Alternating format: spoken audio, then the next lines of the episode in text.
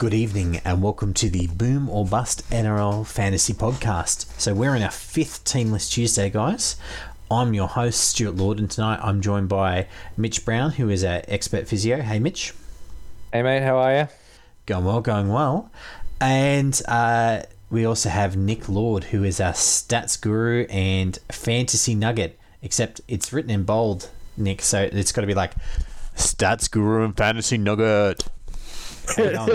G'day, guys. How's it going? Good, mate. That's in like size 18 font. I'm guessing you didn't want me to forget you this week. So thank Uh, we'll just make it bigger each week, huh? All right. So, guys, before we crack into the week, uh, look, if you're listening at home, uh, we're on Facebook or Instagram at Boom or Bust NRL. We got stuff up all the time. So, please give us a like and follow on Facebook and Instagram. We got daily content and posts. They're pretty fun and original. At least I have fun making them, as does Nick. So, and look, shout out to everyone who has taken us up on that. So, and taken us time to respond to socials or write comments. We're almost up to a thousand likes on Facebook, and uh, we're getting uh, bigger every week listening to the podcast as well. So, thank you everyone at home for listening, for liking, and I guess for encouraging us to keep on going because I didn't think we'd get a thousand this year at all. So, No way. I didn't think we'd get a thousand, period.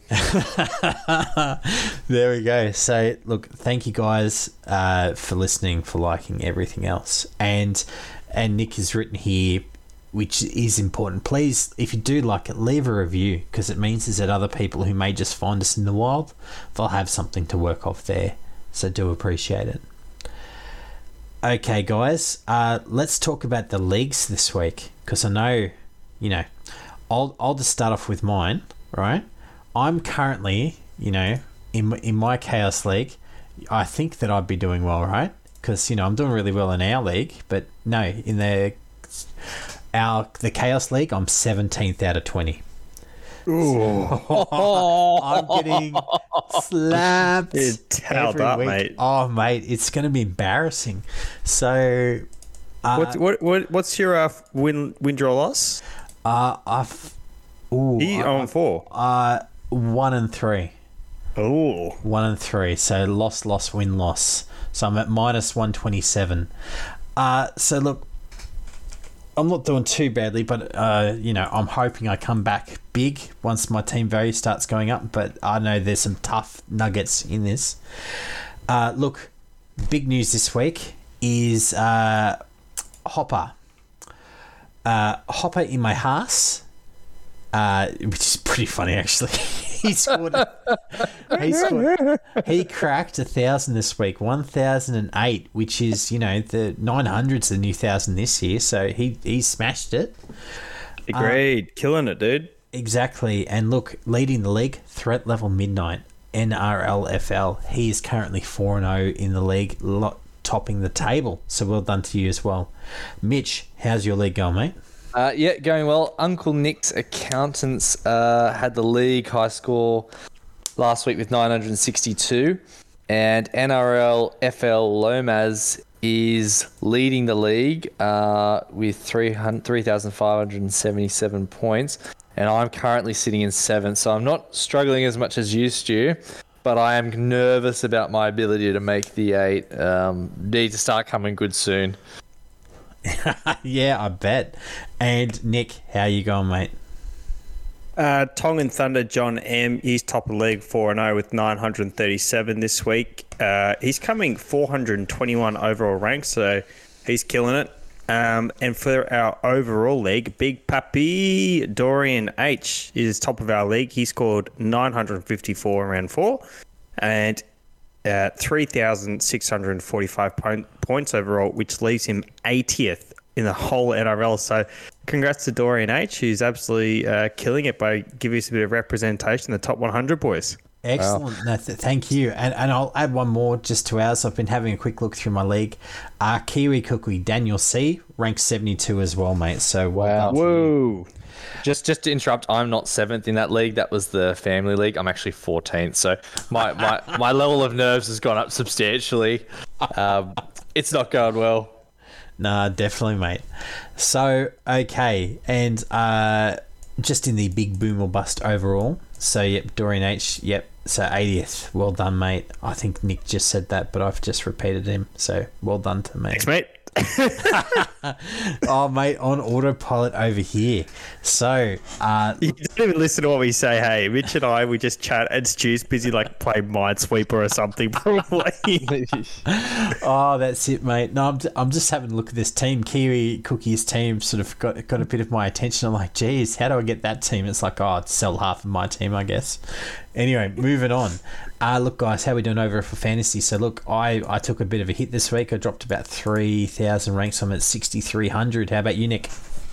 I copped a 2,000 hit. I'm at 7,500 at the moment, so flicking my wounds. Mitch, how about you? I think I was about two thousandths last week, and I've copped a hit of six thousand four hundred. So it's been a dark three or four days. Um, haven't, haven't thought much about fantasy for the last day or so, just to reboot after that week. But um, looking to bounce back this week, I'm hoping, because that, that was brutal, honestly. Yeah, yeah. And Nick, I hear we got some questions this week, mate. So we- we've picked we picked uh, the top three. What have you got, mate? Shout out. We got heaps of uh, questions, so keep sending these in, guys. Um, we answer some of them throughout the pod, so I've just chosen the three that I don't. I think are a bit more situational. So the business uh, two one seven three. He's asked, is Paps worth chucking the captaincy on this week against a struggling Raiders side? Uh, we all have Paps, I think. Um, Stu, would you consider giving Paps a C, or is that a bit of a trap? It's not a trap because obviously he's just punched out hundred. So uh, the issue is is that look, I think the Raiders are a bit stiffer than the Bulldogs. Um, but then again, they were also pretty trash last week. So um, look, it's not the worst choice. It's it's it's a very high risk, high reward one because if he does get eighty or you know so, you'll do great. But he also got hundred with four tries. So it's how often do do people pull down that many? Like uh, high risk, high reward. I wouldn't be doing it, but you know, it, it makes some sort of sense. Mitch, Mitch, would yeah, would you give it a go, Mitch? No, just on the basis that I don't think he's going to have four tries again. I think he'll have a big game. But as always, you're probably better off with someone like Cherry Evans, Cleary, or or Haas. You, you can't screw up the captaincy option. And if for whatever reason he has a game where he scores no tries and he only has 40 points, well, you could end up like I did and drop 6,000 um, ranks. So, you know, it's it's a casino decision. I would probably play the safe route when it comes to captain. That's that's what how I feel about that. I think the tempting thing is, is he's playing um, 3 p.m. on Saturday, so it's not it's not going to be too greasy. It's going to be in the afternoon, so you really could see expansive footy played by Melbourne. So you know, I'm not going to shoot it down. Um, I purposely won't do it as well, but I think it's definitely a good risk, um, and I think it's a calculated risk. Um, okay, on to Kieran Thomas is asked, guys, is Toby Sexton a hold? And second part of the question, and is Starling, did we get trapped? Uh, first part of the question, Stu, are you still holding Toby Sexton? Is he still a Uh, hold? I'm thinking about it. Look, this week is the week to sell if you are going to sell. If you're going to hold, he's got a break even at 61, which isn't atrocious. Uh, but you could take a bit more of a point sit or dollar hit this week. So uh, I don't. What are you think- doing, mate? uh, is is he a hold? Look, if you can upgrade to like a genuine keeper, like a DCE, even a Ben Hunt, uh, I'd do that at this point. I'm not quite seeing enough from Sexton to make him a hold, but if you, it's not the worst choice in the world. Like you're not gonna go broke holding him. The So- case for holding Sexton is um, from round 10, and he plays round 30, 13 as well, but he's got a good run, run from round 10 to round 13. So um, he's got the Dragons round 10, Sharks round 11, Broncos round 12, and Cowboys round 13. So if you're going to hold him this week, I dare say you probably need to sort of carry him through to get that benefit at least of the round 13, don't you think, Stu? Hundred percent. So I'm I'm just having a look at their overall run coming up over the next little while. Like even the, the next four weeks, uh, fixtures they have. Yeah, Eels this week, uh, Seagulls next week, Cowboys, Panthers, Roosters. Yeah, yeah. Yeah, so it's not great, but then it gets better, right? Hundred percent. And the final run home is actually pretty sweet. After the Storm in round twenty one, he's got the Seagulls, Dragons, Knights, and Warriors. So you should, ha- and uh, yeah. So look, Maybe I- keep the faith. Yeah, i- if keep the faith, but look, if you can upgrade to a genuine keeper, you got some money that you're putting aside for Cleary, but you don't necessarily want to go to Cleary right now. You could do a DCE or a Ben Hunt. I wouldn't fault that. Any uh, uh, Mitch, you got Starling, didn't you? Is- I did You do. trap, did you get trapped with Starling? I don't think so. I mean, we're going to get to a little bit later. He's one of the players I raised for the Raiders, but very briefly, uh, I don't think so. I think there's more cash to be had. I don't think he had his best game. Just to hit And- Ben. Yeah, if uh, we'll go through that one a bit later, but the short answer is no. I don't think so. I think there's a bit some still some cash there. Okay, on to our next question from Ian. A Burton Aiken sells for Cleary and cheap cash cow. Um, I have both of those guys. I think we all do. We all have these two guys. I everyone? have Burton. I have all three, and I still have all three. and Cleary. Okay, so uh, I think Burton and Aiken have just had a couple of average couple of weeks, don't we think? Um, would you keep the faith and wait for Cleary's price to drop, or do you think you should just make the jump to Cleary? I th- I think those are two potential keeper centres, right? Burton we'll get into a little bit later because Kyle Flanagan's back in the picture. But look, I still think that they're possibly keeper centres that you can just park there all year and just earn money somewhere else. So, I if I could find another way, I would, because you know it's like, yeah, I, I'm not I'm not seeing a huge long term upside from that. How about you, Nick? Yeah, totally agree. Um, I think keep those guys, and we were chatting about Bird off air, but yeah, those two guys in particular, Burton and Aiken as keeper centres. Um, I don't see any point in getting rid of them. Um, personally, I know. Yeah, I was thinking Aiken would go better. He plays round thirteen. Um, Burton plays round thirteen. Neither play Origin, so I think the absolute locks to keep uh, and just work out another way to bring in Cleary. Okay, Stu, news. News. Okay, so uh, look, Cam Munster. So apparently, Munster may be re-signing with the Storm. So, uh, Nick, what, what what's the word on this? So Ryan Papenhuyzen in the post-game interview, he was chatting about how good it was. Everyone had re-signed it and money. He's like, "Oh wait, no, not that." Um, the Hughes and Grant and stuff and himself. So um, we're not quite sure what's happening. Um, as the Dolphins struck out, struck out on Jahrome Hughes, Harry Grant, and Kalyn Ponga. So Munster appears to be the only big fish left to throw that sort of million bucks at a price tag, uh, particularly in the heart, in the spine. So um, but based upon what Papenhuyzen said, uh, it sounds like the Storm have gone stitched up. So who knows if any any good um, spine player is actually going to make the way to the Dolphins? I mean, Reece Walsh might be the other one um, that, that I can think of. Yeah, So yeah, we'll, we'll just see what happens with Munster Stu.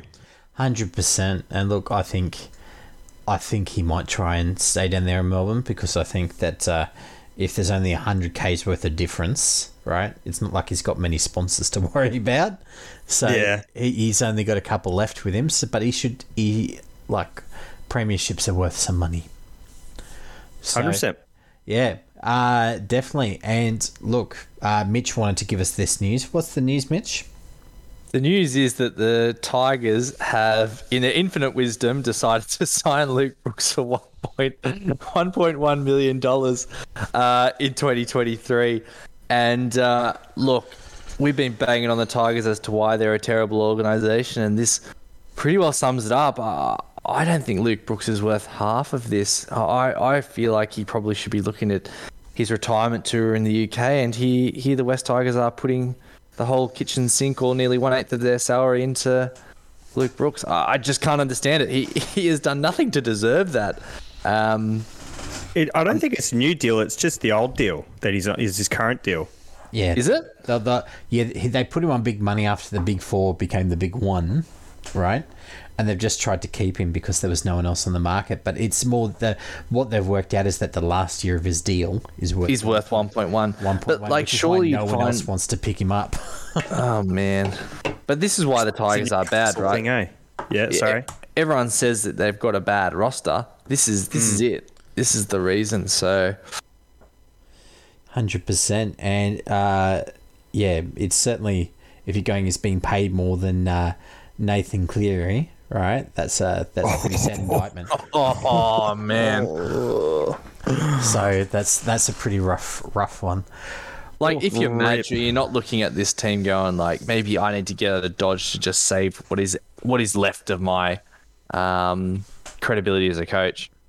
You know, like Nah, it's, One it's I, I did see a picture of uh, Madge 2019 versus Madge 2022, and he's gone completely grey. He looks like a skeleton. They're like Madge 2024 will look like be just like a skeleton.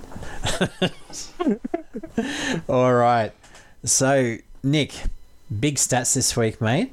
Sheesh stats. What are we looking at? Take us away. Okay. Uh, first of all, Damien Cook uh, racked up 61 tackles. We Uh, so, so COC uh, Talakai, I think I butchered that. COC Far Talakai with 17 tackle busts. Ryan Papenhuyzen with four tries. DC with 666 kick meters, which is the highest of the year so far. And Turbo didn't quite crack 300, but 289 meters gain. I think it gets a bit of a sheesh, guys, particularly on that knee. So, yeah, shout out. Um, definitely a lot more to work with in terms of outlier stats this week. Mm, definitely. And speaking of Tommy Turbo, Mitch, trust me, I'm a physio. Well, I'm not a physio. You're the physio, mate. So Yep. take us away through the injuries. Yeah, so let's start off with the big one, Tom Trbojevic. So I'm presuming that it was a grade three MCL because from all reports he's actually undergone surgery. It's funny, uh, was saying last week it's quite rare, so I am surprised they've gone down that route. Looks at this point that they're saying it's four weeks out. I do feel like that's a really short period of time for someone who'd be going under the knife for an MCL, but anyway, that's what it's got listed Just on the question, Mitch. Yeah, yeah. Could they be cleaning out other things at the same time? They Like almost definitely will. Uh, well, like cartilage and, and the I like. think they've just looked at the knee. Do you think they just looked under the hood and said, "Look, let's just fix like two or three things while we're here or something"? Yep, I do. For four weeks out, a clean out makes more sense because that's right on the time frame for a clean out. Whereas an MCL repair um, would be quite a bit more. So it could actually be that he's got a, a say a grade one MCL and they're they're using it as a window to, to go repair it because it makes more sense. Um, but they haven't sort of explicitly said that that's what they're doing. But that to me makes a lot more sense. Um, if it is that, I would feel like maybe a week or two of a drop in performance on coming back. But at a four week return, you're thinking grade one MCL, probably a clean out, as Nick said. I think that's that's probably spot on the money. Um, so maybe a slight drop in performance, but the long term prognosis is, assuming that's the case, he should be pretty good. This, however, as Stu wants to talk about, brings in uh, Koula. Yes, that's it, and I, I, we'll get to that with the uh, with the with the Manly game. But yes, hundred percent, guys. Uh, Tolutau Koula, go have a look at him now uh, while you're listening to the podcast, and uh, have a look to see whether you want him in your side or not, because it looks like he'll get, if it is an MCL, possibly more than four weeks, possibly six to eight. And otherwise, at least four weeks at fullback at 220k, which is pr- pretty good, right? Oh, absolutely. I mean, he could even get more than four weeks. So, um, certainly worth a consideration. Moving on, we've got the hammer. So he's got a PCL tear, looking at two to three weeks. Very, very rarely requires surgery, and certainly won't in this case. Shouldn't impact on his performance too much. Typically, they'll strap it fairly heavily, uh, and he won't notice it a great deal. Pat Carrigan, grade two MCL. They had him listed at four to six. If it is in fact a grade two, I'd be thinking six, possibly even eight. His role as a prop is unlikely to be impacted heavily with that type of injury, so there is the possibility he could be six and, and maybe a touch sooner. But I really think um, four would be pushing it. This will see the inclusion of Kobe Hetherington into the starting role um, and possibly some more minutes. Albert Kelly, this is a big one and one that I was praying for, and I think I made uh, some sort of comment that I really wanted this to happen. Now I feel bad that it did, but um, my team needed it. Is uh, he's gone down with a Lisfranc injury? It is going to require surgery. That'll be three to six months. Um, it is a season-ending injury, I would say, and as we're seeing with uh, that the young bulldog second rower um, Raymond Faitala-Mariner, is it can be career-ending, or at least I think it probably will be for him. So Hopefully that's not the case for Albert, but certainly one to keep an eye on. Uh, and then the final one is Mark Nicholls. So he's done his syndesmosis. At this point, we're not looking at surgery. So that'll be six to eight weeks. Um, if it does require surgery, that could bump it out to 12 to 16. So just keep an eye on that. Uh, and I would expect to see a bit of a drop in performance for the first week or two on return. Hmm.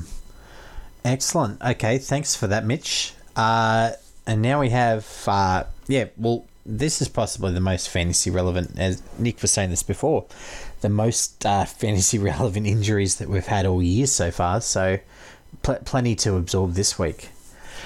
Uh, and now we have uh, the other side, which is uh, the naughty corner. So suspensions and bad behaviour. So look, let's start with suspensions. Tom Flegler. So he's come back from having four weeks off, right? I think he got a five week suspension last year for being a bit of a nugget. He comes back. He got hit with four charges in the same game. And is now getting another two weeks. So he's totally used up any grace period on those uh, lack of carryover points. He's got them all back. Tom Flegler. And Jazz Tevaga, with what was probably the worst tackle, like compared to any Flegler's ones, also gets two weeks for his hit on the injured Pat Carrigan. So it did his MCL with that one. Uh, and of course, the other side about it Haas versus Kelly. Heavyweight versus featherweight fight. So, guys, what did you think about this one? I'm guessing you've all seen it. Is uh, Georgie Rose going to promote it? That's what I want to know about. The He- question he actually, it. the question is when did it happen? Because it appeared as though it's happened before Week Kelly two. was injured. Week two after the Broncos game, so they were in Sydney. It was And Albert since- Kelly's birthday. And since then they've been pretty poop. So um, that's kind of interesting.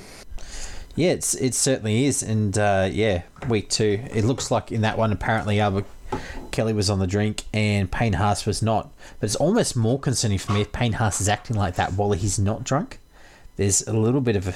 Uh, There's a bit of a track record though. Like uh, there was something I saw that came up, sort of you know 2019, 2020, 2021. He's had sort of an incident of some form every year, and I know he's asking for a million dollars. But if you're the Broncos, um, if you're the Broncos management, you're probably thinking twice about it. As good as a player as he might be, yeah. um, I- Imagine Certainly there's something not- right now and going, geez, where's Tevita Pangai just hanging out with bikies when I need it?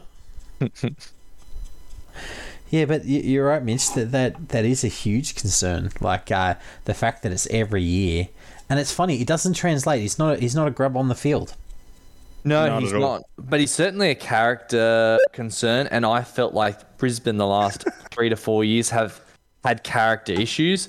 So, you know, they started off the season really well, and then they've had what appeared to be this fight, and and since then they have not been a good team, and there's probably concern ongoing. Uh, and perhaps you know getting rid of Kelly might help settle that with the injury, um, and will help my fantasy team with Walters back in, but. I, I am concerned about what I've seen with uh, Brisbane the last couple of weeks, I have to say. And this sort of maybe resonates as to why they haven't been quite the same unit. They sort of lacked a bit of starch in defence and um, have been discombobulated in attack. So it'd be interesting to see if that shifts now that Kelly's been dropped as a result of that injury. Fair enough. Yeah, it's certainly very interesting. Apparently, the rumor is is that if Payne Haas does go, is that there's a million bucks or so uh, around at the Roosters for a uh, for a certain lead forward coming up next year. So we'll we'll, we'll see what happens there. Uh, moving on, guys. What we got wrong. So I guess as a podcast, we, we want to make sure that we're not uh, not always just uh, crying about our successes, but we also want to talk about the things that we got wrong. So Nick, how about you kick us off this week, mate? What did you get wrong from last week's podcast? Um, I take full responsibility for Cleary and Hynes as our captaincy choices. Um, we were chatting about what to recommend this week, and Hynes was our backup. And Stu said flip a coin between Hynes and Haas. I didn't flip the coin when I probably should have, and I just went with Hynes.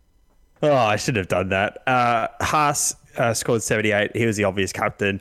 Although he did get injury luck during the game, so uh, his minutes were slightly inflated. But that's uh, sorry, everyone who put Cleary and Hynes as a result of our post this week. My bad. I, I do. I do think Haas probably got an extra fifteen to twenty points as a result of playing close to eighty minutes. I don't think we are all far off the mark with that, and eventually we'll be proven correct there. Yeah. It's just it's going to be an unstable year picking captains, uh, and that's a result of no obvious forward choices playing the eighty minutes, and um, some of the nerfs that we've seen. I I think it's going to be a hard one to pick week to week. Hundred percent. And look, I didn't listen to you guys at all, and I went with Harry Grant and still got forty-seven. So it didn't change Ooh. nothing. That's it. Well, Cleary got forty-four. Hynes got forty-two. So I I got ten points. So, but that's about it. Um, yeah, exactly. Should have gone Haas. Dumb choice. What else did you get wrong, mate? mates i my bench so i was possibly driving and i asked my wife to quickly make some things and i was doing it on the fly so i asked her to update my bench so that i included leo thompson and bodie jones who scored 30 and 25 respectively and tuilagi 25 and i left out i stephen crichton and taylor may Oh, so that's not a, only did that's I a lot leave, of points left on the table, dude. that's it. Not only did I leave, you know, a good old 85 points or 80 odd points on Payne Haas, I then left another probably 100 points there. So You fortunately, looped. You looped. I, I was able to loop with uh, Billy Smith for one of them, but only one. So, yeah, but my bench this week, I was just going, oh, all the points were in emergencies. So that was me. Mitch, what about you? Uh, I mean, I had a number of whiffs this week, but probably the big one was swapping Haas out for Cleary. Uh, that, that's a major ouch. The Panthers look good, uh, and there is some instability at the Broncos, which has now been sort of magnified. I, I wrote this um, before I knew about the Haas Kelly fight. So that instability at the Broncos may eventually pay off for me, and that Haas won't be the better choice, but in this case, I think I was just a little bit too early on the Cleary thing. And as as Chris, you know, or, or you know, who's been on the podcast earlier, said to me, maybe it was just a case of a bit of FOMO. I was so afraid of missing out on the Cleary bandwagon. I think I've done a reverse nick and got in a week or two too early. Hundred percent. No, it's it's definitely there, but you, you never know. He could be uh, picked up by the picked up by the cops this week for breaking his good behaviour bond. So you never know about Haas because he's got that uh, that outstanding good behaviour bond against him. Yeah. Anyway, Who knows? Yeah, we'll, we'll just we'll wait and see with that one. Definitely have a good VC this week, guys. yes, that's hundred percent. So that's that's why we've got like you've either gone clear, you've got a bloke like uh, Cookie or Harry Grant, right? Yep, hundred percent, boys. Excellent. All right, so let's look at the week five games. So, first up, we have the Knights versus the Seagulls. Thursday night football, uh, and it's up at McDonald Jones Stadium. So, look, the Knights, after the 80 0 thrashing, have really, really made some huge changes by not changing anyone. Uh, exact. Uh, the only difference is Jacob Saifiti has moved to the starting side, and uh, Leo Thompson has moved back to the bench. Now, look, Leo Thompson didn't really play that many minutes last week, so this may actually improve his performance. Uh, Tyson Frizzell is also still in the team despite suffering a hamstring strain. Strain. Bodie, uh, sorry, Brodie Jones uh, also keeps his spot there. Uh, on the other side, Sea Eagles. Uh, Nick, what have we got happening with the Sea Eagles this week? We've got Tolutau Koula, as we mentioned, coming into fullback. Um, I think uh, Sean Keppie's been dropped from prop for Josh Aloiai. Comes back into the side. Ethan Bullemor makes way from the bench into 18th man. And in centre, we've got uh, Christian Tuipulotu, who's coming for who, Stu? I can't, I can't think off the top of my head who he's Uh, coming he, for. he was uh, Koula was playing there last Cool- week. Yeah, okay. Parker had the covids last minute, So so there's there's a chance he could come back in then. hundred percent. Depending on how he, most of the guys it looks like have come back pretty well from COVID, but there've been a few people have gotten properly sick, like Corey Pay and Brad Parker could be one of those. We'll find out. Mm. Excellent. Okay, so guys, looking at these two sides, Mitch, take us away, mate. Who, what are you thinking about these two sides? Uh, well, the first person I'm thinking about is Kalyn Ponga. So I don't think he's a buyer this week with the six points in 80 minutes. Poor Emma in our family league had him as captain, which might be the worst no. captain choice of the year. Got me in my head-to-head league. I, I tell you now. oh man, I, you would have been gone if she had chosen pretty well anyone else. Um, really looked hurt and a little bit busted.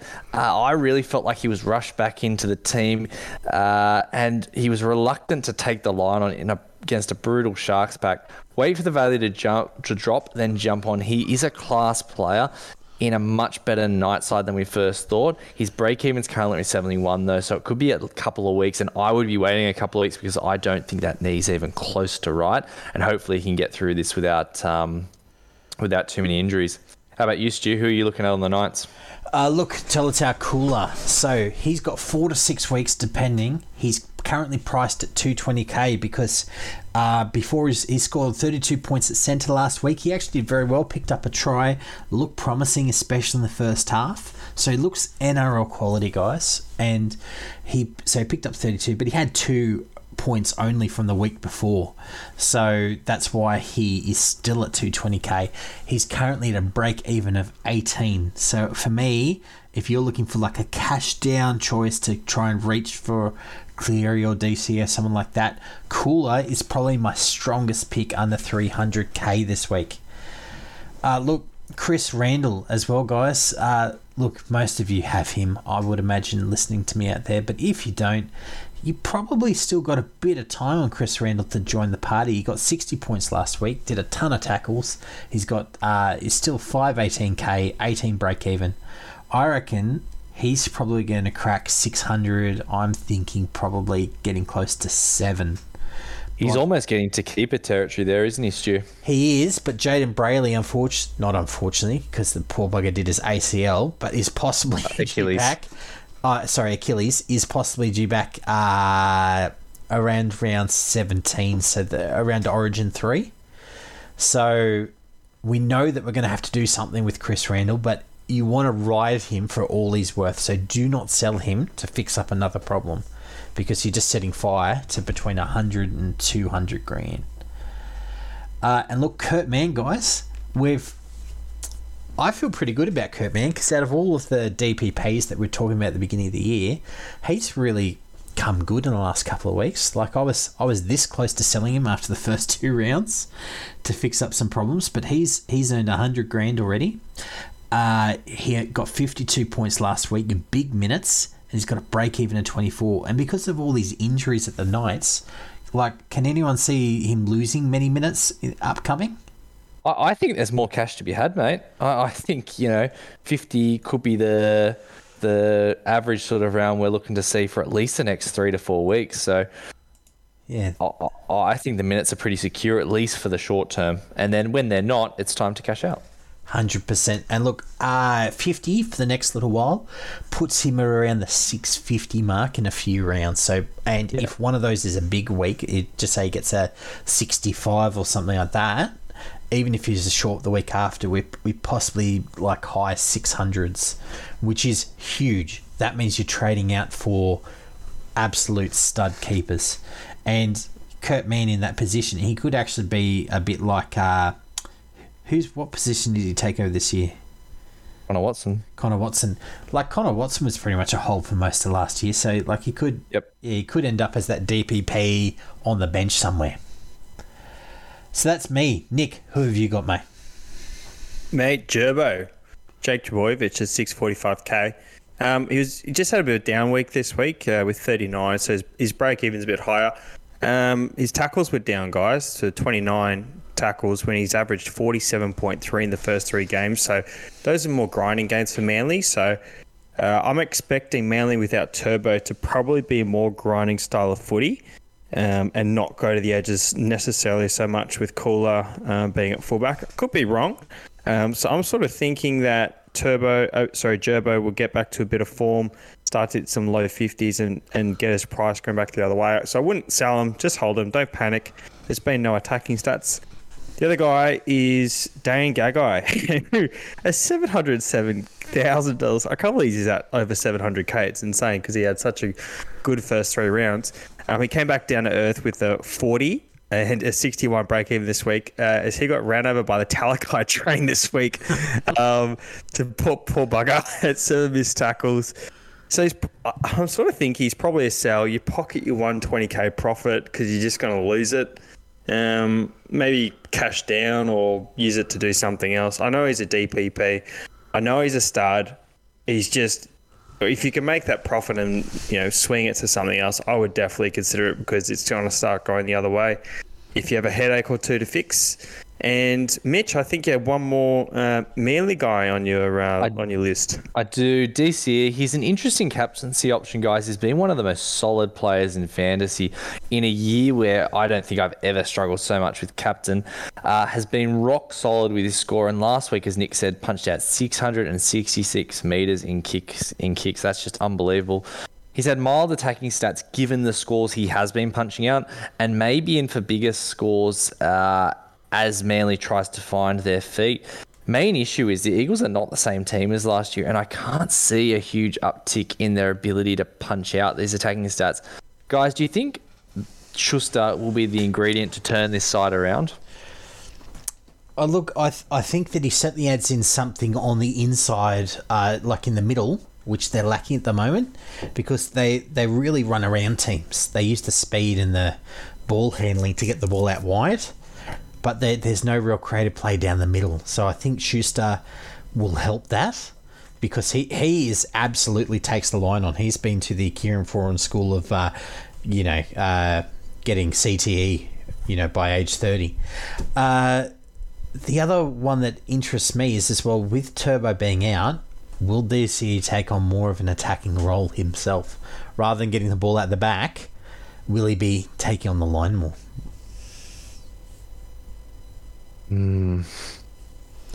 Hard to say. Yeah, or will Hard to say. I don't. I, I don't trust this Manly side though. That's that's for sure. The only person I trust on it is is DCE, and it'd just be interesting if uh, that's an interesting point. I was hoping as they started to find their footing, he might actually reap some more attacking stats, but it could, as you said, be the case that he might actually suffer as they get their whole team back. Well, I, I guess uh, I guess we'll find out. But look, he's been a fantasy stalwart for a number of years. So if you need a place to park your money, just say you were saving up this week for Cleary, but you're a little bit nervous. DC is not a bad place to park your money, and more than likely the most to back up after Origin and everything else as well. All right, guys. So, uh, looking at this, uh, I'll also do a quick shout out Leo Thompson. Uh, look, probably the last week to get him in, guys. He's a bit of a cash cow, but he's back to the bench. Uh, so he's he, you know, you can make a little bit of money off him, but that's about it. Do not get suckered in by any of these uh, other players, guys, like in that team, they're, they're cheapies because um, they're all going to fall off. Whereas Leo looks like he's going to stay in the 17, even at a full strength team. Uh, so, guys, uh, to win this game, who have we got? So, Mitch, uh, have you got the Knights or Manly? I've got Knights by eight, mate. We okay, Nick. Manly by six. Yep, and I've got Manly by eight, so a bit of a split decision on this one. And yeah, with like all the injuries in both teams, it's pretty fair. Uh, all right, moving on. Friday night. So the first game is obviously the game of the round, guys. That's what's on Friday at six pm. So we had the Warriors. It might be the most even game. That's true, actually. It's the Warriors. Well, it's, it's a top eight game according to the ladder. We have the Warriors in seventh versus the Cowboys on, on fifth. So, and this is in Redcliffe. So, uh, weather should be all right for this one. Uh, teamless. Uh, Mitch, what's happening with the Cowboys? Uh, so the Cowboys, they've um, hang on a minute. Scott, oh, Stinkwater's back. So Scott Drinkwater is replacing the hammer at number one. We've got uh, Jamayne Taunoa-Brown getting into the starting side, and it looks like Reuben Cotter has been shifted to the bench, and Coen it lock. So, Coen Hess has been dropped. So the return of Scott Stinkwater. So um, certainly a downgrade on the hammer. Um, Stu, I'm sure you're happy to see him back, mate. Oh, look, he was in my 2020 side, uh, in and out, when we all thought, oh, geez, it's going to be a, you know, great at fullback or at five eighth, and he wasn't really great at either. Him and Jamayne Isaako, they were like, it was Trap City that year. Yeah. Oh, yeah, it's gross. Uh, Nick, Warriors, what are we looking at, mate? Um, we've got a pretty uh, stable side, I think. Edward Kosi has maintained his spot on the wing, so he was in jersey number 25, but he uh, came into the wing, so he's held his spot. Uh, Bunty Afoa is in the starting side.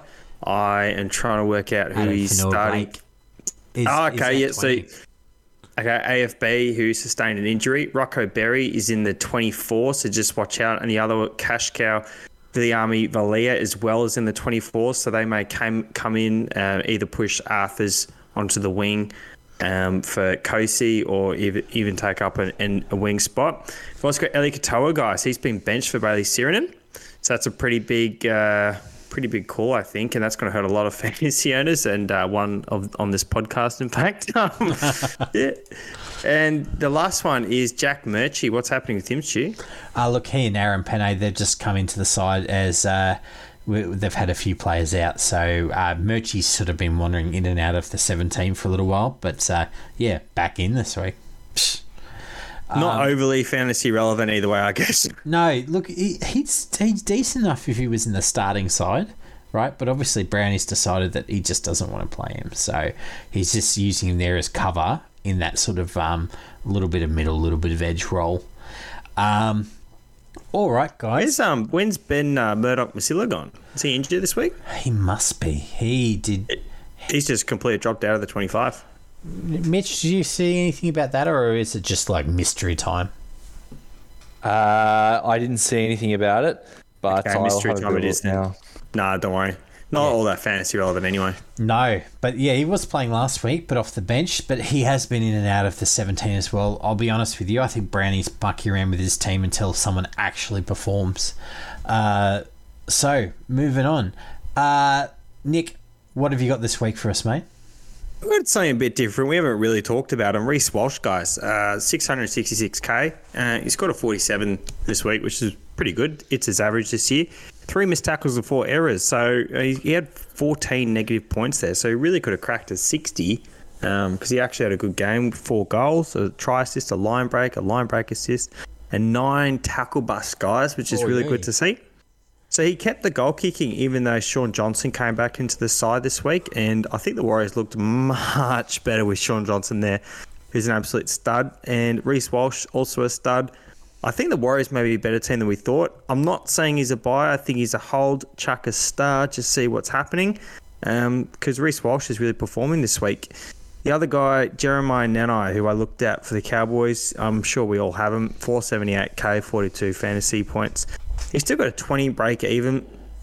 So he continues just to tick along, making slow amounts of cash. He didn't score a Hattie this week, which is what it is. And he still um, continues to miss many, many tackles. Six missed tackles this week, which is hurting him. But he's 4.6 mix, uh, missed tackles in his short career so far. So maybe that just is who he is.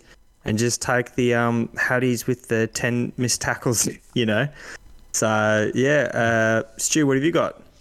Uh, mate, look, Euan Aitken. He's a guy who's heard a lot about this week. A number of number of people, including uh, Dean, who's a uh, friend of the podcast, talking about selling him because he's had three scores in the forties. He's only averaging forty five point eight uh, at the moment.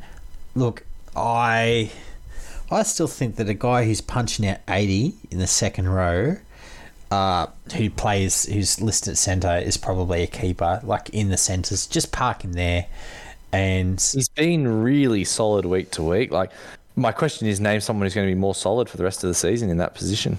hundred percent. Oh look, uh, yeah, And he's made us a bit of cash. Hang on, I think he's actually made a bit of cash.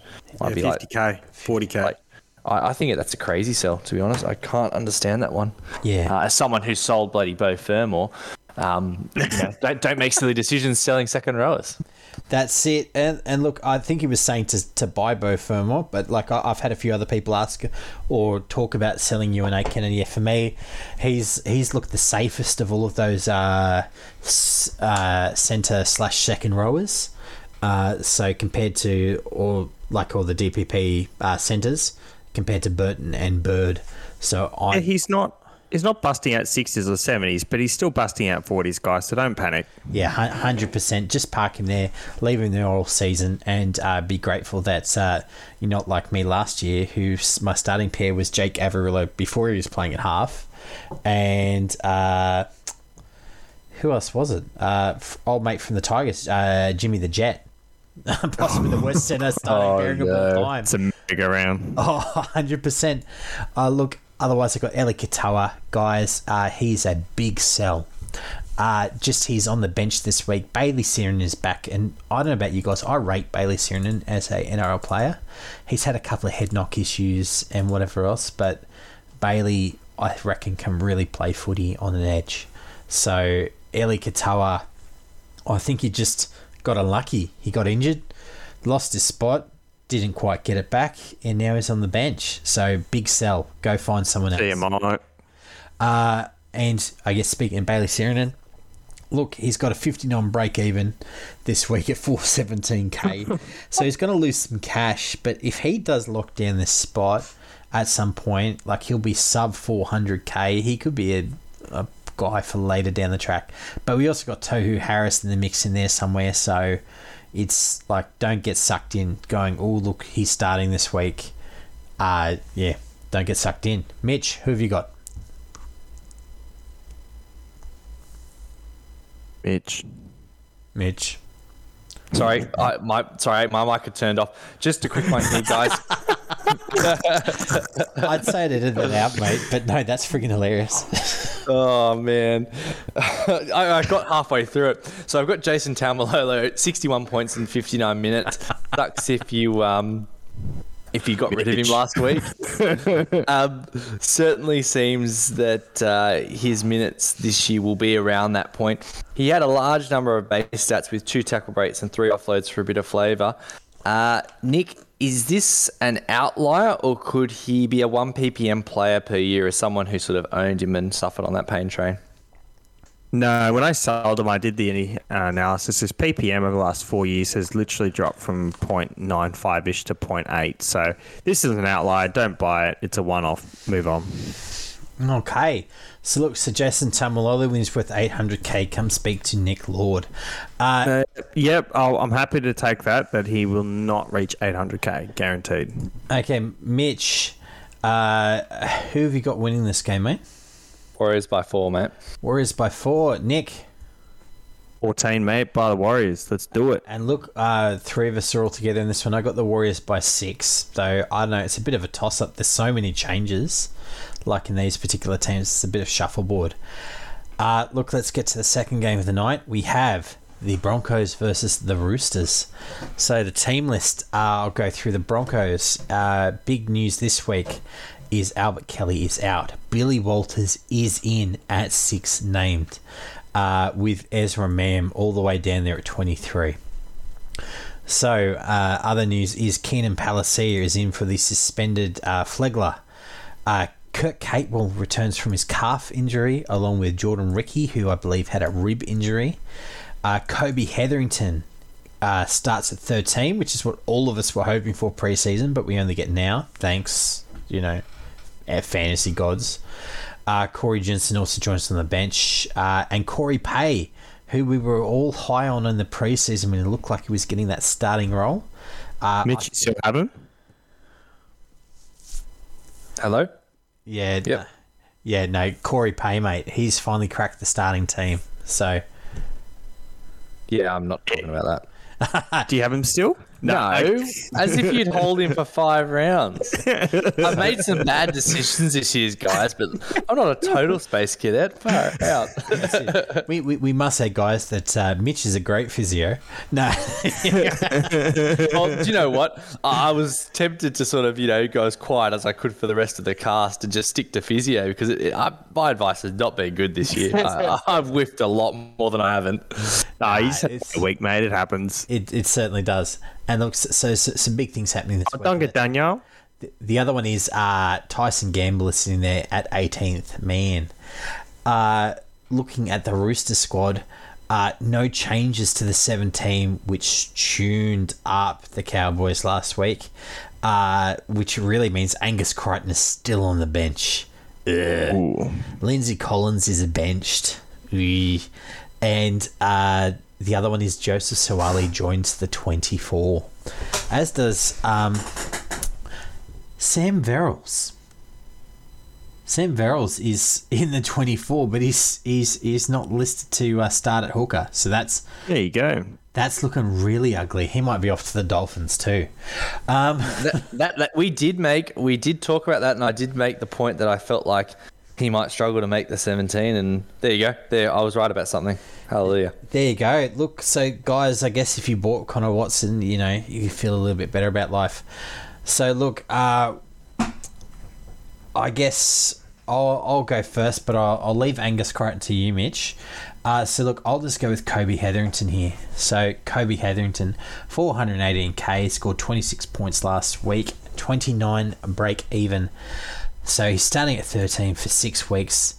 Uh, look, he's he's only been playing limited minutes so far and very much an impact role. I, th- I reckon he's got quite a few more points in him. So he's been playing for around 25 minutes a game. So I reckon he'll get double that. And that doesn't necessarily mean he'll double his score, but even if he gets up to the 45 ish points, I reckon he's a buy. It's an ugly price point. What do you guys think? You go, Mitch.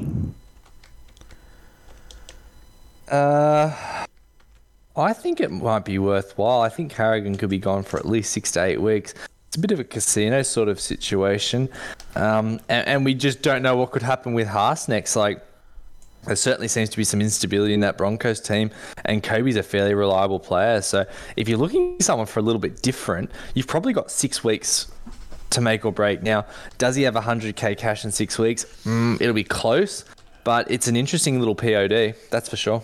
Yeah, hundred percent. So look, he's currently uh, priced at around a thirty-two points. So and yeah, his his break even isn't terrible.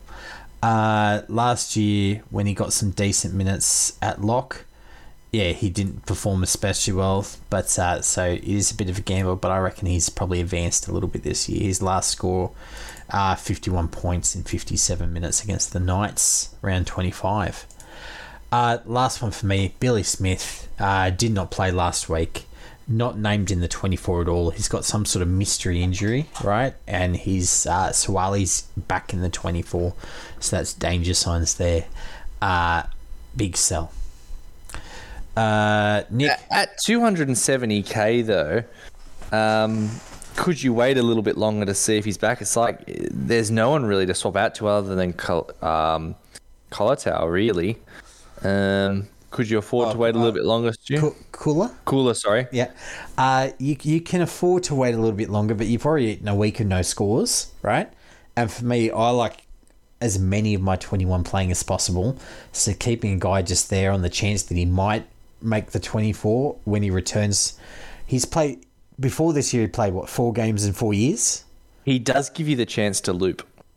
He does, but they already they play on Friday night the second game. So you got you got to get someone from the Warriors and the Cowboys to loot with, bro.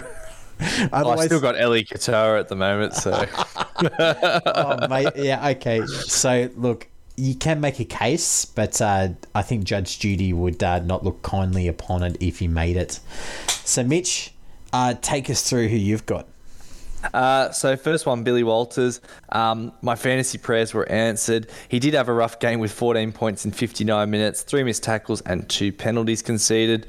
He really seemed to be moved around the attacking role in his side. He sort of was shifted from hooker, and then he was kind of playing a sort of pseudo half role. Um, but with Kelly out, I feel like he might actually get back to that 5 8 role where he really looked quite good uh, in that first game of the year. He's now at a big break even of 32. What are your thoughts, guys? Like, is Billy Walters now a buy? If you sold him, what are we all doing? For me, he's a buy. Uh, for, for the fact that he's going to play 5'8 the rest of the year, the fact that he can play quite well, and the fact that he's uh, he's cracked that starting side, for me, like, I, I definitely be interested in bringing back in. You probably got a week at break even 32, but probably only a week. Nick? I'm not too happy with his uh, job security with Tyson Gamble there, who's played well last year, together with Ezra Mam, who they're touting as the future. Um, I know it's, it's it's it's his dad who's the coach, but you know, with people breathing down your back of your neck like that, I'm not sure it's a good sign for him personally. So I'm avoiding. Um, but I'm not mad if anyone decides to go back to Walters, uh, if they already got rid of them or if they're just going to pick him up this week. Easy. All right. And obviously, he's a definite hold if you have him right now. Starting Oh, 100% five, eight. hold. Yeah, yeah, yeah, definite hold. Uh, next one, guys. Kotoni Stag, so 28 points in 80 minutes, has dropped 124k the first four weeks. Two missed tackles, two penalties conceded. He is an ultra classy player. Nick spoke about it last week. They really just don't seem to be using him properly. Break even 57 with a minus 25k price prediction. I think he's a chuck on star on him. I think there's a bit more drop to be seen, but he makes a really interesting potential cut price keeper. Uh, but his fortunes, I think, are heavily tied to the Broncos, who seem to potentially be cellar dwellers again after a, a bright start. Uh, we have to be a little bit concerned with what we've seen the last couple of weeks from them. What about those Broncos fans, boys? How are they feeling this week? There wasn't much rage on our most recent uh, NRL rankings, so Yeah, it's funny. The week before, they're like, "We're two and two. Get the hell out of here. Two and one." It's like, why are we down here? And then it's just like, yeah, but you played like terribly. It was downward trajectory. But yeah, they, week, they yeah they were very stinky against the the, uh, the Warriors. That that was not good. that was that was yeah shades of 2020. When you lose to the Cowboys, who are certified stinky, you become very stinky, and then. Like that's not good. That's just how the stinky rules work. So, anyway, final one, guys. Gus Crichton. So, 38 points in 35 minutes. Uh, almost definitely playing injured. Has now dropped 107k in value. So, Stu, that is a matrix dodge we've had there. His current break even is 76. There's more cash to go. Uh, it looks like they're going to continue to just try and plod through and play him off the bench. Wait till you see the increase in minutes, and then jump on him. Hundred percent. Like he's definitely a guy that I am watching every week. But I, I I was saying, I, he will become sub six hundred in two weeks at current trends. So, uh, if he has a really bad game this week, possibly sub six hundred this week. So, uh, yeah, definitely chuck a star in Angus.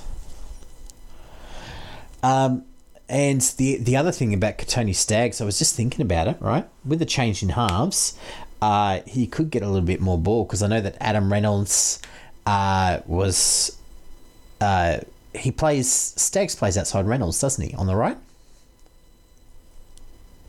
Uh, yes. Yes. Yes. And, and and what I've from what I've been seeing is that Reynolds gets the ball on the last play, so that uh, the ball generally travels left during the earlier play, so it could come back right for the kick. So uh, it could be that he's just not getting as much ball in the middle of the set, sort of tackle three. That's a tackle really good- four. So hopefully now he might get a little bit more if Billy Walters is a bit more trusted. Uh, okay, Nick, who have you got, mate? Payne Haas, all reliable. Uh, guys, he's actually made nearly 100k this season, which is pretty unbelievable. And um, his his offloads have gone up from 0.4 in 2021 to 2 in 2020 in this year, and they're all gone to hand. So, you know, he's only got one line break so far. So, you know, just keep riding him. Hopefully, his minutes stay up, and he's definitely a captaincy option this week. Um, bring him in if you don't have him. That's what I'm saying. Uh, he's absolutely killing it. Uh, the other one, guys, Joe Manu, 539k. He scored 58 this week, but listen to this: two tries, two try assists, a line break, two line break assists, and five tackle busts. That is disgusting that he only made 58. He's an absolute trap. He averaged 42 at centre and 38 so far this year. Don't get tempted. He's a trap. Okay, that's my spiel. Yeah, that's it. Until uh, James Tedesco, you know, gets injured. If he does, yeah, Jerry Manu's hundred percent certified trap. Yep. Okay, so guys, uh, we've all got the Roosters winning this week. What are, what are the odds, Nick? How, what have you got them winning by? 12. Uh, Mitch, And and I've I've gone big on this one for once. I've got them winning by eighteen. So sorry, Broncos Yeah, I'll probably, I'll probably jump on the Roosters this week, actually. I like to pick a, a solid favourite. So, yeah, I think I'll jump on them. you know, in recent times though, the Broncos have kept it fairly close. If I go back, That's true. Uh, TPJ was running at poor. Uh, Paul Sammy Walker. like like all night, just like a wrecking ball. It was it was horrifying to watch. yeah, I'm not scared by this Bronco start to find the Roosters. Just towel them up. That's it. Yeah, J- Jordan Easy money, guys. Uh, Kurt Capewell's a good player. Jordan Riki, they're both good players, but they're not Pangai Junior running at Sam Walker type Nah. players. Nah. Uh, but look, you know, we'll, we'll see how it goes. Uh, next game, we're up to the Saturday games here. We got what I'm hoping is a decent game, but probably won't be. We have the Raiders at home versus the Storm. Uh, so, guys, I'll run through this one really quickly because there's no actual changes. Raiders, same 17 as last week.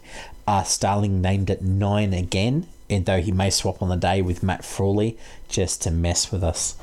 Uh, Storm, 1 to 17, same as last week. I guess when you win 44 nil without any injuries, you don't change nothing. Or Uh, if you're Raiders and you lose, you don't change nothing either. That's true. That's true. That they've got bigger issues there because they don't have too many players to change to. Uh, it's funny. The Raiders, I thought, had a lot of depth this year, but I'm having a look at uh, outside of Ryan Sutton. Right, they're really bottom of the barreling there. Uh, so, guys, uh, who are we looking at this week? Nick, take us away. Um, I have uh, Jack and Blackjack, uh, 641k. He actually had a really good score this week, 66. Um, so his break even's a bit lower on 38. So he, I think he's in really good form ever since Schneider came back, which is Mitch's call, and with Starling, so that's all Mitch. Totally agree. Um, I'm sort of thinking, guys, he may not get the 14 jersey if Nicho Hynes is continuing to impress the way he is. So Raiders play around 13. So if you got White and hold him, and maybe even consider bringing him in um, as a bit of a spicy choice. Just a quick one, Nick. I was out at uh, Scots College on Saturday, and my mate Brad Fittler, who's not my mate, but he was out there, and I got a quick moment to chat to him, and I asked about Jack Wighton's potential in 14 because we all know I'm a big Jack Wighton fan. I didn't get a yes or no, but I got a coy grin. So you know Oh, that's hot off the press, boys. There you go. That is super hot off the press, mate. There you go.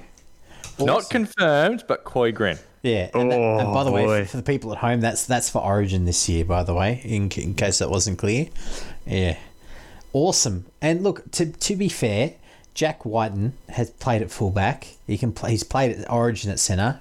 You know, he is, can play at five eight. Like what what where else does he need to cover prop? Anyway, I reckon he could play prop. Yeah, He could, it said to play lock. He could play lock. I give him yeah, that. he'd be a great lock. Hundred percent. So look, he's a great player. Nick, who else have you got there, mate? You got another big Origin star. Harry Grant, 719k. So I'm a bit surprised, guys, because I thought he would score better um, whilst toweling up the Bulldog. So 47 fantasy points. Uh, so his break even's got up to 57. So if you got him, obviously hold him. But he had two try assists, one line break assist, 36 tackles. So I just thought 47 was a bit disappointing. Um, he plays Origins, so uh, I'm sort of thinking, guys, based upon his form so far this year, we thought preseason that he you sort of had to have him so much so that some people brought him in round one even when he wasn't playing just to save a trade. Um, Held then- him during COVID. exactly. So it's been it's been pretty rough for Harry Grant owners, and then it really, I know he's been good, but he hasn't been great. So um, I'm sort of saying hold him if you got him, and chuck a star if you don't, and maybe pick him up post Origin at this rate because he hasn't really sort of blown the doors off yet. So Yeah. I know he's only played two games and they've been disrupted and COVID and all this sort of stuff, but. You know, I'm a bit disappointed with him. So, Stu, how are you feeling about your Harry Grant? Oh look, yeah, look the the second loss. One week I knew. The second one due to COVID was a bit of a bugger.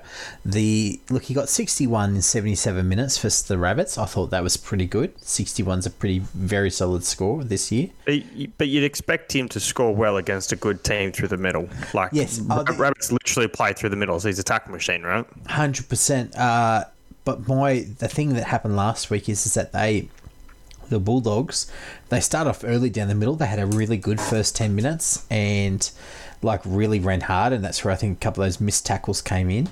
But the other part about it is, is that at the after about the first fifteen minutes or so, the Storm were just on top. And so they stopped having to play through the middle. They stopped having to run out of the ruck because they just want to get the ball wide, make some meters. The Bulldogs started retreating, giving away penalties. It just broke down the game. So I think Harry Grant will shine better against guys like uh, against better teams. And upcoming, they've got uh, Canberra and then they've got Cronulla. And then after that, uh, New Zealand Warriors, Newcastle, and St George. So I, I still reckon he'll do okay. Do you think bring him in though? That's sort of the point.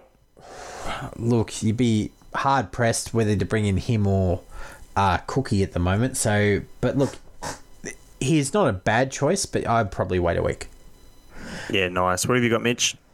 Uh, so I got a few boys. I've got Tom Starling, who I sort of said I'd speak about earlier. 39 points in 59 minutes. Seems to be around that 60 minute mark for his work rate, uh, and that's what we should continue to expect. Four missed tackles and one penalty conceded really hurt his stats. Would expect his average points to be between the 45 to 50 mark week to week. So with that, I think there is a bit of cash to be had. Um, that said, I think if you're not already already on him, it's probably a little bit late. Uh, Josh King, 41 points in 49 minutes. He had a meat pie in there. Uh, the minute drop has already happened, and would be thinking he'll probably likely plummet to the 30s this week.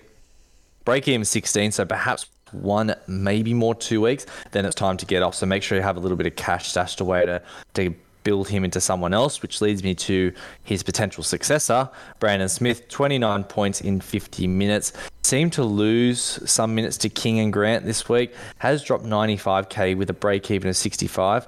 Boys, do we think he'll get his minutes back? And if so, could it be possible to do a straight swap for King to Smith?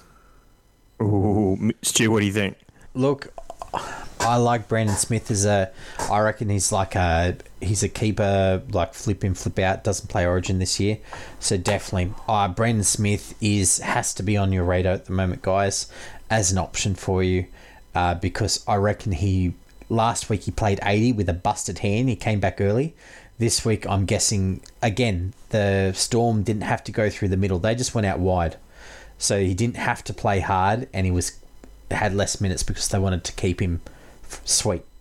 So I reckon Brandon Smith there is lots of points in him, and I reckon even as much as next week, right? He could be a buy if he gets. What's his break even? Sixty. Uh, 63, I think. Hang on. I've written it down there. 65. 65. mate. 65. So look, he could get a 55 next week, lose a little bit of cash, right? And then I, I'd still be pretty keen to jump on him, like next week or the week after, is as long as he's looking fit. Nick. Yeah, I mean, I'm not a huge fan. Uh, job security is pretty big to me, so I, I'm just a bit worried about his certainty for minutes and things like that, particularly because he's gone next week. So yeah, uh, 100, next year. Sorry. oh, 100%. But I think Melbourne have shown that even if they got guys going, like they're still playing the Bromwich brothers, right? They're still playing Kaufusi. So Well, I, I wouldn't be surprised they started blighting their other guys, but that's a different conversation. So, um, yeah, that, that's just me though. Um, I, I really like job security, and that's what I pr- try and prioritize when I can. fair enough. Fair enough. What have you got, Stu? Uh, mates, I've got just the one. Ryan Papenhuyzen, first guy to crack a century this year, 102 points. Uh, eight, yeah, exactly. 18 break even this week. So four tries, unlikely to replicate that week to week. Uh, I think he did something similar last year and got 122. So you can see the the couple of nerfs that are coming there against him. Uh, you want him on your team somewhere, guys. So he's got an 18 break even this week. So try and fit him in somewhere if you don't have him. You should, but if you don't, make some room. Yeah, Uh, we brought him up last week, and we were sort of saying he just didn't quite have that top speed, and maybe he was injury, but he definitely had it this week because, um, you know, for that long range try off Hughes, he sort of managed to keep the distance with Matt Duffy still, who's no slouch um, in in the open field. So it's really good to see him back to full fight, and yeah, he's he's an absolute buy in my book too, Stu. I think we sort of said he was just getting better with week each week, and he was sort of either this week or last week uh, away from being top pap. So we weren't too far off on that one. Hundred percent. So look, guys, uh, we've all got the Storm to win. It's just a matter of the odds. Mitch, what have you got him to win by? 14, mate. I've got him by sixteen. Nick, I've got him by thirty. thirty. Jeez. Yeah, I could see that. Excellent. Okay, so guys, I guess if for the Raiders fans, sorry boys, uh, you know it's probably going to be a rough week, but you never know uh, how it turns around. If you if you really make it a grindy game, uh, then you might not lose by too much. Uh, moving on, five thirty game. We got the uh, Charity Shield Mark II Rabbitohs versus the Dragons. Uh, so for this one, uh, Rabbitohs. A uh, few changes this week. Jaxson Paulo is at 23, uh, coming back from an HIA. Went off uh, about 50th minute last week. So Josh Mansour comes into the team. Uh, we have Thomas Burgess comes in uh, due to the injury to Mark Nicholls, so he's he's the starting prop, and Dave uh, Davvy Moale joins on the bench. Uh, we have uh, everyone else pretty much the same as last time. Cam Murray and Damien Cook, huge point scorers last week. They're still there. And for the Dragons, uh, which one of you do I like the least? Mitch, talk to us about the Mighty Dragons. Uh, so really, the only dragons, mate. They're not stinky. I, am not going to have any of that. I think they just came across a red hot Eels team. I actually liked a few things I saw there. But to get back to Stu's uh, question, we've got Jaydn Su'A who's come back into the starting uh, 13 after a week for being a sin bin magnet. Hopefully, he can dodge one this week. And uh, Stu, I'm just looking here. Did Aaron Woods come off the bench last week, or did he start? I'm just yeah, thinking. Yeah, Aaron Woods is back, to, and Blake Lawrie is gone yes, back to the bench. Yeah, I thought so. Yep. So Aaron Woods is into the starting lineup, and Blake Lawrie to the bench. Matt, you, you didn't bowl that one. No, I nearly missed it. Sorry, mate. I did too. As soon as you said, I'm like, no, you got me. And uh, Jake. I can't even say Jack it. Gosiewski uh, is dropped because he stinks. So now I like everything that they've done there. Um, the team looks pretty well as good as it could. I, I just wonder. We'll get we'll get to this in a sec, but Dylan Brown exposed the Dragons something fierce for their sluggishness in defence, and it's not for lack of effort. It is a big, burly team. They're looking to run teams over, but any player that has a bit of speed and lateral movement seems like they'll cut teams apart. So Damien Cook, if he's willing to run uh, this Saturday night, could have a night. Like every time Dylan Brown touched the ball, he looked like he was going to score or set up a try, and and he pretty well did. So I don't know if Cook has got the right balance for Volandi's ball, but you look at this team and it, it's strong. Uh, one to seventeen. So uh, anyway, it'll be interesting to see how they go. Look, I've certainly got some concerns. I've got a uh, bet with Mark from Fantasy Amateurs about the uh, Dragons picking up the spoon this year. I've got the line at 13 and a half, and I'm I'm currently behind on that. So he, he bet that they'd get the spoon. Well, yeah, he bet he bet that they'd come uh, 14th or lower. Right, we we, we drew the oh, line. Jeez, and I know they're currently 15th, so he, they could definitely come 14th or lower. This, I think Nick said this last week, and we want to get to the players, but Nick said it, and he's right. It's a sort of game last week against the Eels that the Dragons could just completely implode. Uh, so it'd be interesting to see what we see this week because they didn't stop trying last week and they had moments of good, but they just could not stop the eels. So it'd be interesting to see if stink. they can stop the bunnies. They they don't stink. They okay, just mo- smell. Moving on, let's go to the sides. So look, guys, I had Cam Murray. So I mentioned him before. He's currently at 858k, guys. So if you start Ooh. off the year with Cam Murray, right? Yeah, yeah, absolutely. Yeah, cheering. Exactly. Like, and not too many people do. He's probably the, the pod you know, of the Shout year so far. Mum has him. Yeah, hundred percent. Well, I, I, guess her um, no flogs policy is working out right now. Uh, work even better if uh, Payne Haas gets a few weeks or uh, a few weeks either off the field or in jail. Yeah. So uh, for breaching his good behaviour bond.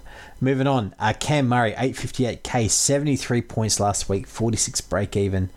Uh, look, he's had three huge weeks of big minutes. 72 minutes uh, week two, and then 77 the last two weeks.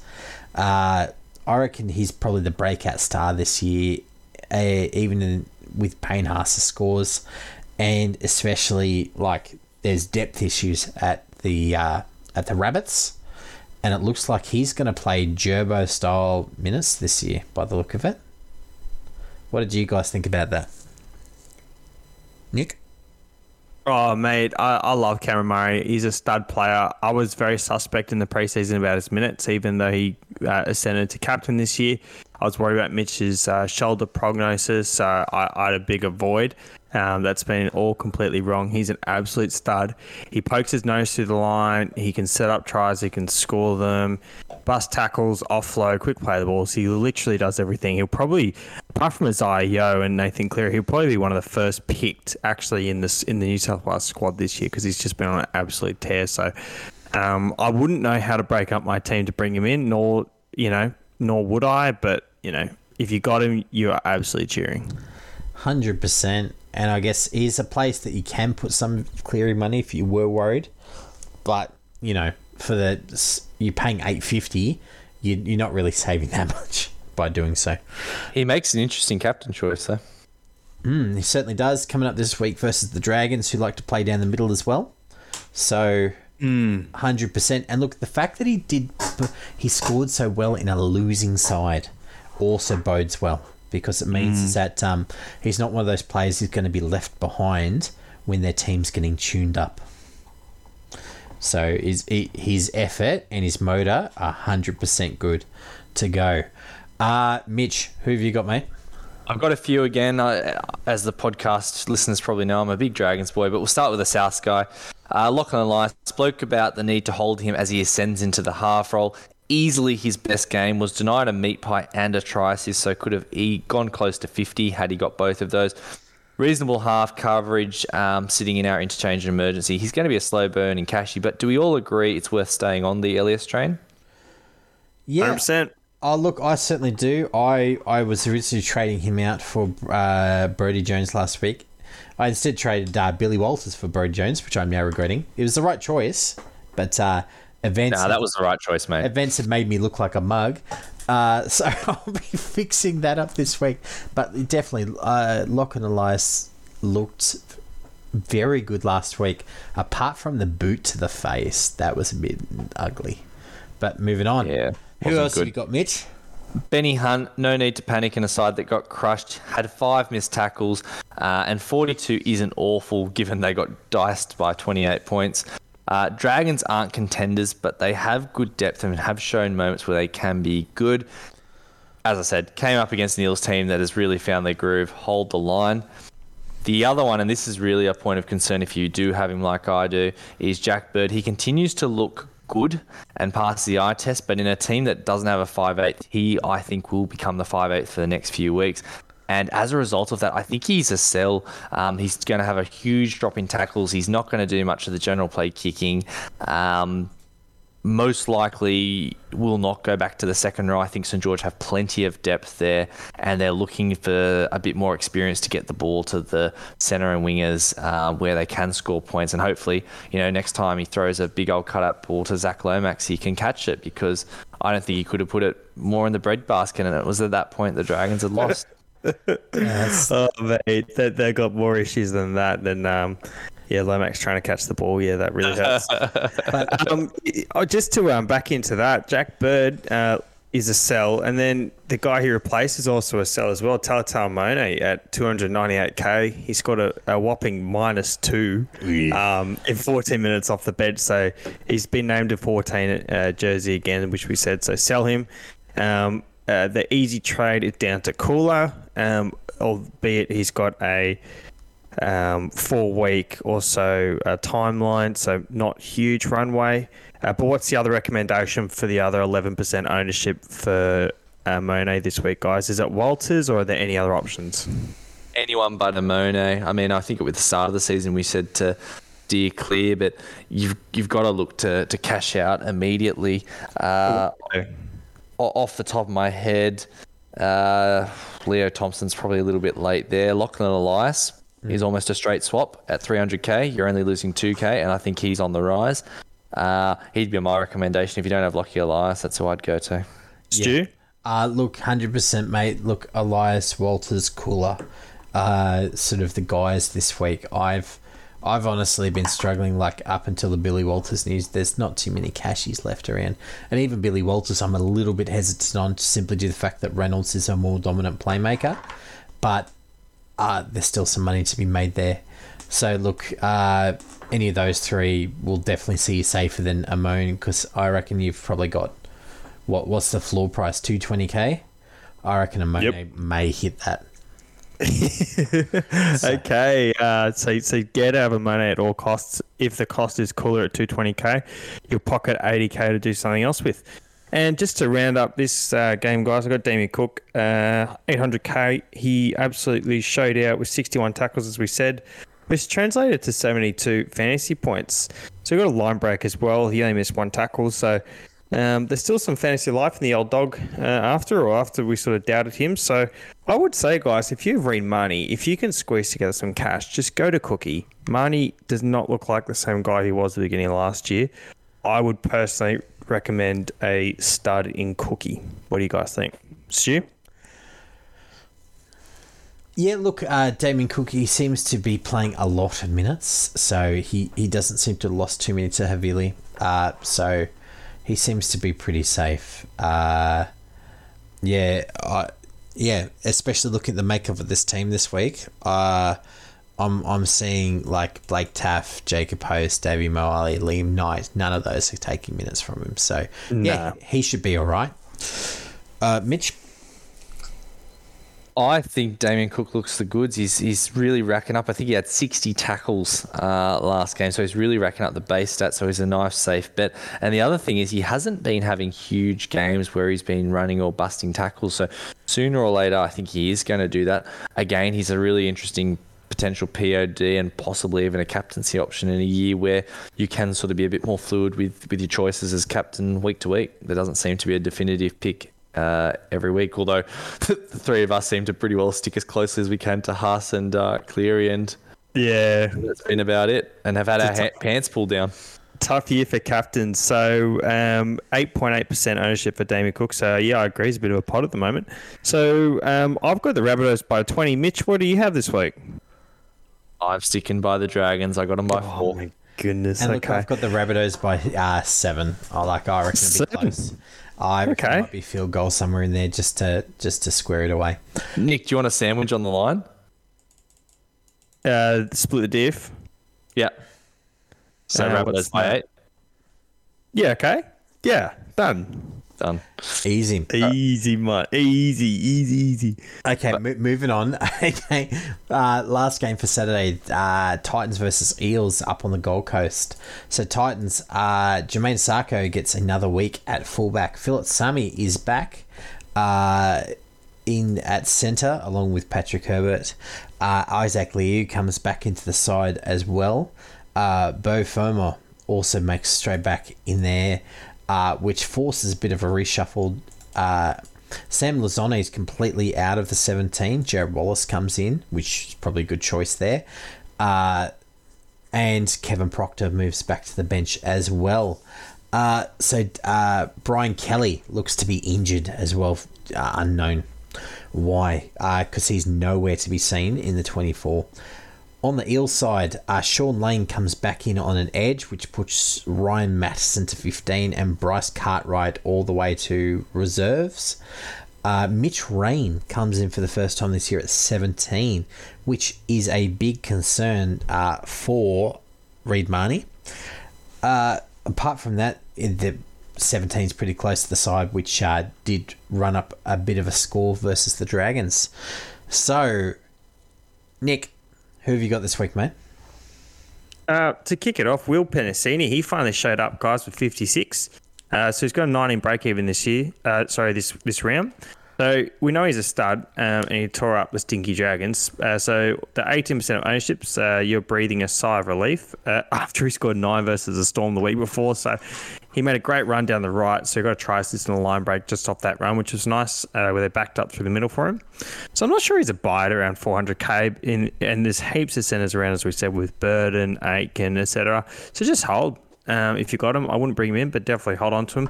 The other one, guys, is Big Tino Fasul Mala Malaawi. So we haven't really spoken much about it, about him, which is why I brought him up. So he's got a 48, uh, which is a decent captain's stock. So he's got a break even of 42. He's intriguing.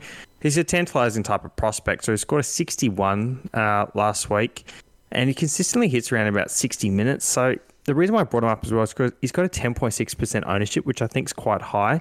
He's made you 50k so far, so I'm not sure if there's any value. So I'd say he's a hold.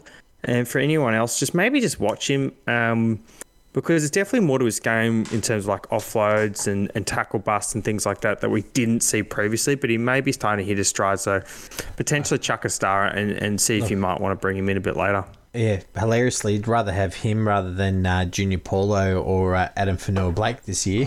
so He's he's been performing and he looks good. Like he, he and we just haven't brought him up at all. So you know, definitely thought we, we we should give him a bit of love this week and definitely just keep an eye on him. Not not a buy recommendation. This is not uh, fantasy advice to buy him, but yeah, just keep an eye on him. Yep. No, hundred percent. And speaking of uh, good players at the Titans, Mitch, who have you got? David Fifita, guys. So we've talked about him last week, but I think we should just bring you up again. Continues to punch out those below average scores, and I think we really thought he might crack off a big one against the Tigers. Yeah. Uh, one missed tackle and a penalty conceded. Main issue is absence of any attacking stats. He had three tackle breaks, uh, and that's it. And certainly last year he was sort of known for for pushing towards double digit tackle breaks. Um, sooner or later he will crack out a big round. When do we think this will be, guys? His break even is currently seventy five. Uh, well, it could be any time. That's the thing about him. He's like a time bomb. But I, I honestly think that Toby Sexton, the ball goes out that side, and he's just not getting the right sort of quality ball, which sees 100%. i- into Yep. space yet. And I think that I, I think that probably a third of their coaching time will be around when the ball comes right to give David Fifita ball, but not crap ball, because he he gets a lot of flat-footed ball. Like, oh, we don't know what to do. Let's hand it off. Yeah, better shape for sure. Hundred percent, because like we saw it in the All Stars game. If you get him running out wide uh, and he gets sort of some one-on-one situations, he's just hard to stop because one-on-one he'll just continue to brush multiple defenders off. So What's the recommendation, guys? Hold or sell? hold. Oh, if you've got him, hold. But if you don't, just just wait for it to get right to the bottom. Hmm. And and as Stu said, I think that's a fantastic point. Wait to see Sexton pass the eye test. Once he passes the eye test, it's probably a safe bet. Hundred percent. Those those two are very closely linked together, considering that they play next to each other. No one else is feeding David Fifita ball. The centers aren't passing it back on the inside, so uh, yeah. So we'll see how that goes, and they have to fix that. The Titans are paying too much money not to fix that. Uh, Now, the other one I've got, yeah, so I got Dylan Brown, one of the most dominant 5'8 performances I've seen in a while. Uh, and we sort of spoke about how he exposed that Dragons defense, regularly cut through the line and threatened to score. He had monstrous stack, attacking stats. He had one meat pie, one try assist, two line breaks, two line break assists, five tackle breaks. Is it fair to say now it's too late to get on board, or do we think there's a little bit more in Dylan Brown?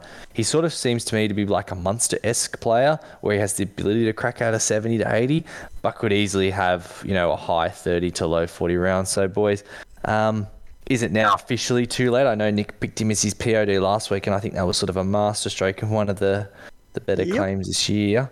Uh, shouted down by Stu. I remember that. Stu, why wasn't that named as one of the things you got wrong, mate? Just, just Well, because I. I reckon Dylan Brown across the year, I reckon he he's a very Oh. rocks and diamonds player. I, I Mate, you just can't admit when you're wrong, all right? Yeah, that too. I, I never did. I, I didn't say I was wrong about that one either, so I'm not admitting that either. No. Uh, I'll, I'll be honest with you. Like looking at Dylan Brown's history here, right? He's he's very much he he can pull out some great games. He's also got uh, look. Ride the ride the lightning with him. Uh, 72, 55, 38, 56, 64, 43, 39, right? uh, all 80 minute games, all against different sides. And look, last year, the 43 and the 39 I just mentioned were versus the Tigers and the Bulldogs. He, he's one of those guys who gets better points against some of the better teams. Uh, Hey Mitch, I actually called Dylan Brown two weeks ago before the Storm game, so he scored 83 to 85 since then. Mate, your, your, your, your Dylan Brown pick is better than my Jack Wighton pick. And Stu shouted you down both times. So, to the listeners out there who listen to Stu, you, you, you, you made a mistake. I, It's I, just- no, it's I, I reckon across the length of the season, you'll be you'll be happy about that. Two weeks does not make a season. Uh, otherwise, you know, we'd all be on the uh, like a, a few different paths to glory here. We'd all be saying Max King's a keeper for the season. Uh, but yeah, look, Dylan Brown certainly did do very well this week. And look, speaking of my poor picks, Toby Sexton. uh, Well, I don't know. The Titans played the worst game I've can remember seeing against the Tigers. Those two teams put on an absolute shocking game. That hurt our eyeballs, eh? Like, Oh mate, it's I, I wanted a refund and I watched it for free. So the um look 619k you haven't lost too much money. For Toby Sexton it's very much a it's a personal choice. I can't recommend that you you know if you're going to sell you got to sell him this week. Uh, if you're going to keep him just know that you're going to ride the lightning for a few weeks there. Uh, I'd also go to another guy. Uh, he's having not a great week. Junior Paulo, 31 points, 49 break even. He's a victim of his team doing too well. You don't need to offload if the Dragons are, you know, standing beneath the goalposts. So he didn't get too much of a run there, and I think he got a bit of a rest. Uh, last one, Beau Fermor. 548k, he's got that 12 break even because he's basically just had three good games, right? So he's already made 100k. I guess if he's very much for me, I don't know about you guys, he's very much one of those gamble guys. If you think that he's a native 650, 700k guy, you can still get on Beau Fermor. Because uh, 650, 700k guy will is basically keeper territory this year. If not, well, then you're basically just chancing that he has a couple of good games and you can cash out, which I think is very hard for a guy starting at 548k. Nick, what about you, mate? What do you think about Beau Fermor? I think the Boatsmiths, I think you're taking on risk that you don't necessarily need to. I'm not saying he's not going to reach those heights, but that's quite a lot of cash to tie up for a 100k price rise, in my opinion. So I think you could probably find that elsewhere in a Billy Walters or a Tolutau Koula this week, to be honest. Excellent. Okay. And uh, Mitch, do you agree? How are you feeling about Beau Fermor? Not good. I Moving on. certainly, w- I'm certainly not going back to him. Fair enough. Okay, guys, uh, let, let's uh, let's speed up for the listeners at home. So, uh, who we got winning this week? I got the Eels plus sixteen. Mitch, Eels by eight. Nick, Uh, I'll say by 12, split the difference. easy mate. Okay, so moving on, we come to obviously the other game of the round. Anything involves the West Tigers obviously must be great. We have the Sharks versus the West Tigers, four hundred five at PointsBet Stadium at Cronulla. Let's hope the wind is not like it was last week. Uh, big one for this one, guys. Siosifa Talakai is still in the team. No sign of Connor Tracey with that hamstring injury. The rest of the team is pretty good when you win 18 0. I guess you don't change too much. now, the Tigers, guys, the Tigers got absolutely towed up last week and, like, by themselves. They only lost by two points. but, like, it was a shocking game. But yeah, so they're unlucky. Look, after what is, you know, a terrible game all round, how many changes do you think they need? Nick, read me out all the changes there, mate. Um, nothing. 100%. the exact same 17 as last week as well. Oh my goodness, Yeah. that's crazy. What, Do you know what the Okay. problem is? They have no one to put in who's better because they're paying Luke Brooks 1.1 million dollars. Oh my goodness, That's that's, true. true. This this bench is trash.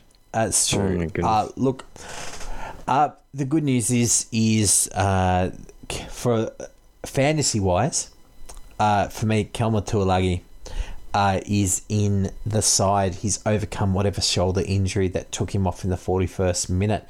Mitch, take us away on Tualagi. Yeah, so uh, Tualagi, 25 points in 40, 41 minutes. Um, I had in here where we're concerned about his minutes in a struggling Tigers team because I didn't watch the game, but clearly that was that shoulder injury. His break even is currently 26, so no risk in holding there. Um, Cam McInnes, so 36 points in 42 minutes. His PPM does look good and he had minimal attacking stats. We're really looking for that value to bottom out and minutes to increase. Do we think that this will happen anytime soon, if at all? Uh, Nick, you're the McInnes man. What do you think? No, I don't. I don't see it happening. They're they're they're in a groove, and you don't mess with things that are going well. And you know he really offers that punch off the bench. So I think that might sort of be his go for the moment. To be honest, he just gets a really hard run at the line, r- lightning quick playing the ball. He might have the quickest playing the ball. I'll go look it up. and um, bring it back next week about his play the ball speeds, they must be ridiculous because eye test, he's just getting them such good momentum when the game slows down a bit. So, and that just might be his niche in a team with some great forwards who can just, um, you know, not offer the same impact that McInnes can. Yeah, that's that's interesting. Hundred percent. You look at the rest of that uh, bench there, and you're looking at Tolman. You're looking at uh, Fifita, right? Braydon Trindall's there over there as half cover. They're they're not really quick guys, are they? No. Hundred. And, and nor should McInnes really start personally because even at the Dragons, he's not a big enough body to sort of make a dent in the line. You know what I mean? So off the bench kind of makes a lot of sense for me. I would like to see that get to 60 minutes, but um, yeah, I think 50, 40, 50 minutes might just be where he's at. Hundred percent. Now look, I've just sent something through in the group chat, boys. Like I thought this was a meme, this picture of Cameron McInnes, but no, that's his official photo, boys. Um, Yeah, right. he looks like he's evolved to become like the ultimate rugby league player, like already pre bent out of shape. But look, no, he's he's playing very well. Uh, moving on, uh, let's go to the go to the next guys here. Uh, Nick, who have you got, mate? Uh, Siosifa Talakai, we've mentioned him probably four times. Guys, uh, he's made some nice money and um, he's averaged 34 incentive for his career, I believe. So he's trapped. Okay, don't get him. He'll make you 74k if he averages 34 the next three weeks, but don't feel pressure to bring him in, um, despite his ultra, ultra low BE. Um, hold if you got him, obviously, but avoid. I just wouldn't bother bringing him in. Job security is pretty rubbish. He had a one off good game. Um, and my other guy is Luke Brooks, guys. We haven't talked about him at all. He's uh, 593k. He had a trash game. 38 fantasy points isn't good enough for him. The main reason is because he only had 203 kick meters. So Jock, Jock Madden actually took uh, 300 or so kick meters from his milkshake, which is disappointing. Um, but Stu told me that Hastings is back next week, so that should be a good return to form. So Josh Jock Madden as well is an avoid. Don't bring him in despite his super low break even. Um, so that's two avoids I've, I've helped everyone with uh, this week, which is good. Um, so if you've got Luke Brooks on the other hand, though, hold him. He should come good when Jackson Hastings comes back and takes more of the general kicking plays uh, duties. That's it. Though hopefully for the Tigers, they work something out in that space. For fantasy ma- managers, maybe too. Uh, Stu, Nicho Hynes, what have you got? Mate, look, he a lot of people put the captaincy on him last week. He was actually quite high in the stakes. Um, 43 points. He's got a 46 break even. Now, they were abysmal conditions out there. Like, he's, some kicks went backwards, right? Like, some went out on the That was insane. Did you see him kicking for goal? It was. He just was like, "This is a joke." hundred percent. The wind down there, like I, I'm a I'm a shy boy. It's like the wind down there. They're right on the marsh flats. It goes straight out onto the bay. It just it just whips through that stadium, and of course they spent millions of dollars to redevelop it, and it just means that the wind comes at a slightly different angle now. So it's uh, the- it uh, it's it's a bit of a shocker out there, but um, on the plus side, it makes for interesting watching. Right? You don't know where's this ball going to go. You just felt sorry for the fullbacks. so look, Nicho Hynes will bounce back to form. Do not sell. Like there was some ridiculous number of people who sold him last week. Like fourteen hundred people, I think, sold. Oh no! So, uh, yeah, it was not good. Uh, so that's it that I've got for there. I'll be honest with you guys. Apart from Tualagi, and Tualagi's on his last friggin' chance in my team, so he's he has to make it through a game, do decently, not get injured, and he can stay in my team. Uh, guys, who we got winning this one? Look, I've I've gone for you know it should be a pretty close game, and the Sharks should only win by forty. Mitch, I've got Sharks by a lot. I, I'm not sure what the number will be, but it will be a big one. That's true. Apart from it will be a wet weather game, so just just be aware. Apparently, the weather's coming down, and that end of the Shire, if it's if there's rain anywhere in Sydney, it's probably raining there. Uh, Nick, I got the uh, Sharks by twenty-eight. Easy. Okay. So, moving on. Last game of the week. Now, I'll be at this one, guys. Super stoked for it, actually. And uh, going out for a little bit of din dins afterwards down at Old Parramatta. Uh, tried to find a good restaurant, and yeah, I think we're going for burgers. Anyway, moving on. Uh, so, uh, Bulldogs versus Panthers. Uh, this is actually out at Parramatta. So, best stadium in Australia, guys. Uh, let's start off here. Uh, you know what? Who, which one of us doesn't like Kyle Flanagan? Am I believing what I'm seeing, Kyle Flanagan? There we go, Nick. How about I've you been, read out the team list? I've been screaming for it for like five weeks. Oh so- my goodness. Okay, well this is probably good for. Oh, no, this is probably bad for Matty Burton owners. Okay, so you're Kyle Flanagan coming in from Brandon Wakeham, who's dropped back to the bench, um, which means Bailey Biondi, Biondi Odo, who's got the cool hair, is lightning quick, who is the backup hooker. He's moved back to the number 19 jersey, and that appears to be the main movements this week, guys. That's it. That is the grand sum of the changes. So you get flogged by 44 and you, you cut your halfback for the third time. Oh my goodness. And so, uh, yeah, pretty gross times out there. So, uh, Kyle Flanagan, guys, gross. Moving on. Uh, Panthers, I think Kyle Flanagan is better than the other two. 100%. Agreed. No, Yeah. I've, I've been saying it for four weeks. They find Barrett Barrett's there must there must be some serious uh, heat coming Barrett's way at the moment. Though you know it's interesting. Was it you guys who were saying to me that there were some character questions over Kyle Flanagan, or was I hearing that from someone who was more in the know? Um, Oh, that's a bit of a backhanded compliment. no, no, I was I, actually speaking no, no, to a real expert at that point. Yeah, no, I think I was. I think I was talking to someone who, who I can't actually name down. I think about it that there are some like character question marks over Kyle Flanagan. Apparently, he's a bit of a sook. Um, Oh, you heard no. it here. Uh, a bit like you know how the Dragons boys were ripping into Matt Dufty for being a bit of a sore loser when he Oh, was playing basketball. Kyle Flanagan has similar issues and and doesn't really like to have feedback and uh, doesn't take it particularly well. So so there, there are whispers about that. I, I I will neither confirm or deny how true that is. Um, He'll probably Yeah. Uncle Wayne then. they're pretty bloody desperate though if they're playing him. Is what I'm saying. 100%. Even though he's the right man to have in there. Yeah, hundred percent. And look, let's go through the Panthers team real quick. Look, there's no major changes. It's 117. It is. Well, look, James Fisher Harris and Liam Martin start off the bench last. Uh, they were due to start off the bench last week. They came in from reserves, and, but they ended up starting, and they've just officially done that now. Scotty Sorensen back to the bench, and Spencer Leniu, uh, who I might actually start off tonight because uh, I want special mention Spencer Leniu. Uh, guys, all of us in NRL fantasy world really want Spencer Leniu to be an absolute stud. We thought that he was going to have a breakout season last year. Didn't happen. We he almost didn't play. If if Pangai Junior was fit for the final, he wouldn't have even played. Right? Then we thought, oh, this year, oh, he might get a few more minutes. No. Uh, injuries to the team still doesn't get more minutes. There's just do not buy Spencer Leniu, right? Unless every other player in that team is literally dead, they will not play him for more than 30 minutes. No, sir. Okay. Uh, Who else you got, mate? look, I've got a couple of big boys here, like uh, from the Bulldogs. Uh, Matty Burton. So 609k, 44 points, 51 break even. So look, big concerns. I guess he's with Kyle Flanagan back in the side. Because Kyle Flanagan can kick. He can kick goals and he can kick, though I don't think he will. Uh, but he can also just kick the ball decently as well. The other side is, is that because Matty Burton won't need to take every single fifth play option, Matty Burton might get some better attacking statistics because he'll be able to run on play through and play for, or pass, or do whatever else. He'll be able to get the ball in his hands more.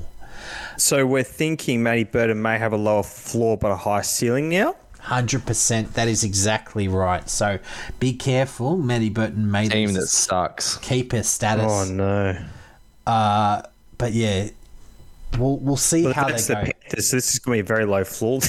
It could be a very low floor, but look, Oh, the answer no. is that this could unlock Matt Burton, and Matt Burton is probably the key to unlocking, right? The And and he this really is a ball running half at his core, right? Like I look at Matt Burton, and as I said to you, my comparison would be Trent Barrett.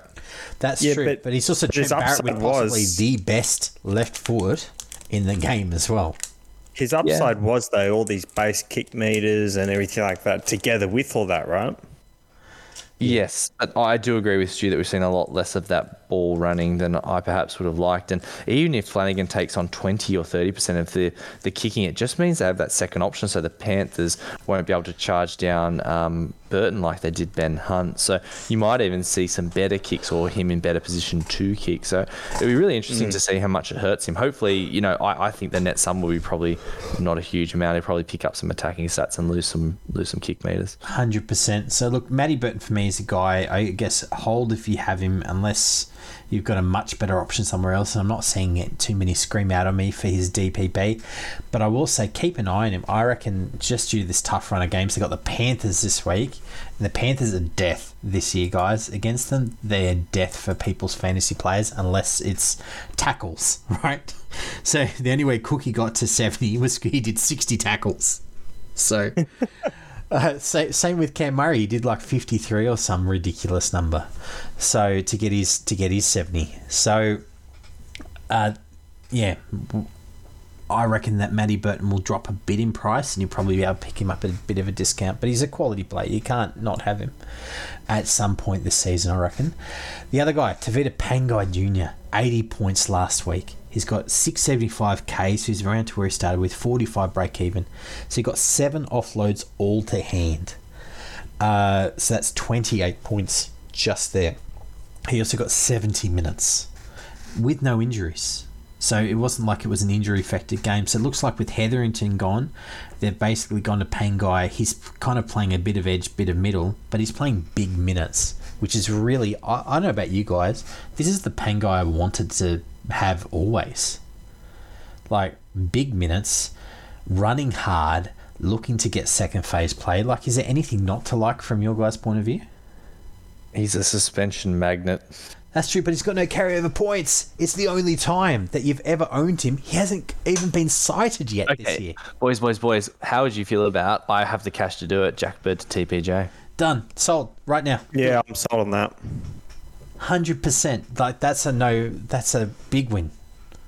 Now, Stu, if that doesn't play out, I'm going to be very upset. That's fine, mate. Uh, hundred uh, percent. Look, but Pangai. Hundred percent. What? I'll be just sad again and move to you know top fifty thousand in NRL fantasy. the answer is Jackie, uh, like Jack Bird, mate. Like where else are you parking that money? You just said you don't have the. Everyone else was a worry, right? You, uh, you're losing some points. He'll make you some points. Yeah, um, yeah. Plus, you, are getting your other cash in this week, so you should be fine. Uh, look, Tevita Pangai Jr., I've got him as a possible buy, and I the more that I've said that, the more that I've like I've got 400k sitting in my bank. Some of that might turn into Pangai money. Uh, so let's see what happens there. Uh, Nick, who have you got, mate? Taylor May, bring him in. He's going to make 100k for you, even if you bring him in now. He's going to get his DP Pete, centre wings. So he's got a negative, uh, seven break even. So must buy this week. The other one, Josh Addo-Carr completely fantasy irrelevant. I just feel bad for him, you know, as a bloke. Um, he left the Storms. So, so yeah, that, that's who all, that's who I could think of from the Bulldogs, uh, because you guys took the three relevant ones. So yeah. That's, anyway, that's, Which one do you have? gross. I, have got the third relevant player, Maxi King, uh, one of Nick's best calls of the year. Keep soaking up the cash. 47 in 49 minutes. He's a PPM machine. Nick must be super excited looking at that. Expect his score to be um, in the mid to high 40s week to week, and he's got a break even at 14. And I think Stu sort of said he reckons he can crack 500k, and I reckon he's right. Oh, he's the other one going to crack 500k very shortly at this rate. Like at, at yeah. 48 at the moment, he's averaging round six. He cracks it. Yeah, he's been he's been the cash cow of the year thus far. Nathan Cleary, 44 points in 80 minutes. Not a great score on a Panthers team that was dominant in attack, but really, boys, if you watch the game, he was targeted from the very first tackle. Six missed tackles, regularly rushed up on, was a victim of making a great early pass, but not rewarded with the try assist. He had a couple down the uh, left edge that he quickly pushed onto Luai mm. um, that denied him the try assist or any ability to make a decision. Even his running game was sort of nullified by them getting up. He missed three possible goals, though they were both from the sideline. I'm looking for a gradual improvement in him over the next couple of weeks. Uh, and particularly once um, he can prove to NRL teams that he can tackle, I think there was a bit of um, lethargy and maybe rust in there. But once he proves to NRL teams he can tackle, I think they'll probably stop running at him quite so much. If you don't have him, you could probably wait another week. I think there are plenty other options of captaincy where you you'd be just fine, and he might drop a bit more cash. Um, and possibly with that rust there is more missed tackles to come. So I can't see him going much above 60, 65 this week. So his break even at the moment, I believe, is to be nearly 100, I would say, Stu. 106, mate. So Yeah. uh, so you're probably you're probably sitting and waiting now for at least a round or two, and I think that's the smart thing to do if you don't already have him. Hundred percent, but obviously just leave him as captain otherwise, because the answer is he's versus the Bulldogs this week. He could hit that hundred six this week, right? I think he will. I, oh, I'm willing to bet a sandwich he will hit over 80 this week. No, no, I'm not taking that. Yeah, no. I'll take over 100. I'm not taking 90? 80. No, it has to be uh, over 100 or nothing. yeah, exactly. I, but that's what he, he he actually looked pretty good. I think looked his good. score didn't show how good he looked, and and I think now he's got that first game out the way. This Panthers team looks as nasty as they did last year, um, and they're they're pretty healthy with the exception of Fisher Harris. They're pretty healthy. Uh, no way I'm taking that bet. A hundred percent. And the other big thing is, is that Liam Martin was rushing, rushing a lot to try and protect Nathan last week, uh, and so they got split quite often. Like uh, they basically were able to pull Liam Martin out of position, which pulled Cleary out of position. So that didn't help. No, I think they should just trust his shoulder. They they waited the extra three to four weeks, and while I was on a run, I was listening to uh, Brandy Alexander pre-game, and he sort of said it. Why would you wait another week? Nathan's ready. Let the man tackle. Let him play. He, he's good to go. I can promise you, he's good to go. Uh, we saw with Cam Murray. I thought he was two or three weeks underdone. He was good at week two, so let him do his thing. So is he a buy if we think he could crack 100 this week as a captain? I think you're pretty safe safe to wait though. I mean, if you've got Cameron Murray or or uh, oh gee, who else could you put? You Haas. could put Nicho Hynes. Nicho Hynes is probably another good option. Haas, if he's not in prison, is a good option. um, No, he's got that good behaviour bond. That's that's genuinely serious. Like obviously he's in New South Wales, he won't be in jail this week, but like he does have he'll go before a judge at some point. Oh, boy. Anyway, yeah, I know. It, the only the only good thing is that I think I think it was actually did the crime in New South Wales as well. So his good behaviour bond applies there too. So yeah, good luck to him, uh, mate. Hopefully the guy who uh, at Canterbury Leagues who got that photo of uh, Kickow isn't still working there. He hasn't got the secret Oh. footage to implicate him or something. I think he's Gornsky, that guy, anyway. He is. Uh, I got Panthers by 40, guys. It's going to be an absolute rout. Ooh. And Cleary's going to hit over 80 or 90 or something as my captain. Stu, what do you have? Oh, look, I've I've gone a bit more moderate. I've got the Panthers by 18 here. I think they're being a bit more conservative this year. They're not trying to beat teams by 50. They're trying to beat them by enough and make sure that no one gets busted. Mitch, uh, I've got uh, Panthers by 24 boys. easy. So Yeah, okay, nice. bad week to be a doggies fan, but look, I'll be there, boys, and yeah, it should be a good game. Uh, so look, we're a fair way into this one, so let's just do a quick run through here. Now, this is our to the moon segment where we go through players uh, who are fantasy relevant and we go through the lowest break evens. So there are a couple of guys in there who uh, I have excluded, like Jock Madden, because they're basically they're left right out next week. So th- these are the guys who uh, I guess are fantasy relevant and still got a great break even. So number one, as you mentioned, Nick Taylor May minus seven, get him in. I reckon Must he, buy. he I reckon he takes Charlie Staines' spot once Yep. uh, To'o is back. He just looks the goods. Uh, you put him on the right hand side, he's playing outside it's Cleary and Stephen Crichton. so it's, it's not like he's on a worse side. Um, Siosifa Talakai, if you do want to take the gamble, we're recommending you do not, but he's at minus four. Brad Schneider, again, get him in. He's at uh, three break even. You're running out of time to get Brad Schneider in. Jesse Arthurs has been a bit of a surprise packet there. Got a 50 last week. That's a bit of a trap, but yeah, anyway. Yeah, oh look, uh, we'll see how he goes. But anyway, he's got a break even of nine. Leo Thompson, or I've got here Leo Timpson, uh, break even of ten. Again, possibly a little bit too late. Alec McDonald, who is playing on the Storm, playing that bench role, Uh, he's got a break even of 11. Again, probably a bit of a trap. Beau Fermor, a break even of 12. Ryan Papenhuyzen, because of that century last week, has a break even of 18.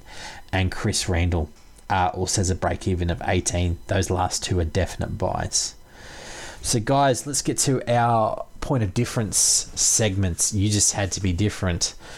So, Mitch, who have you got this week, mate?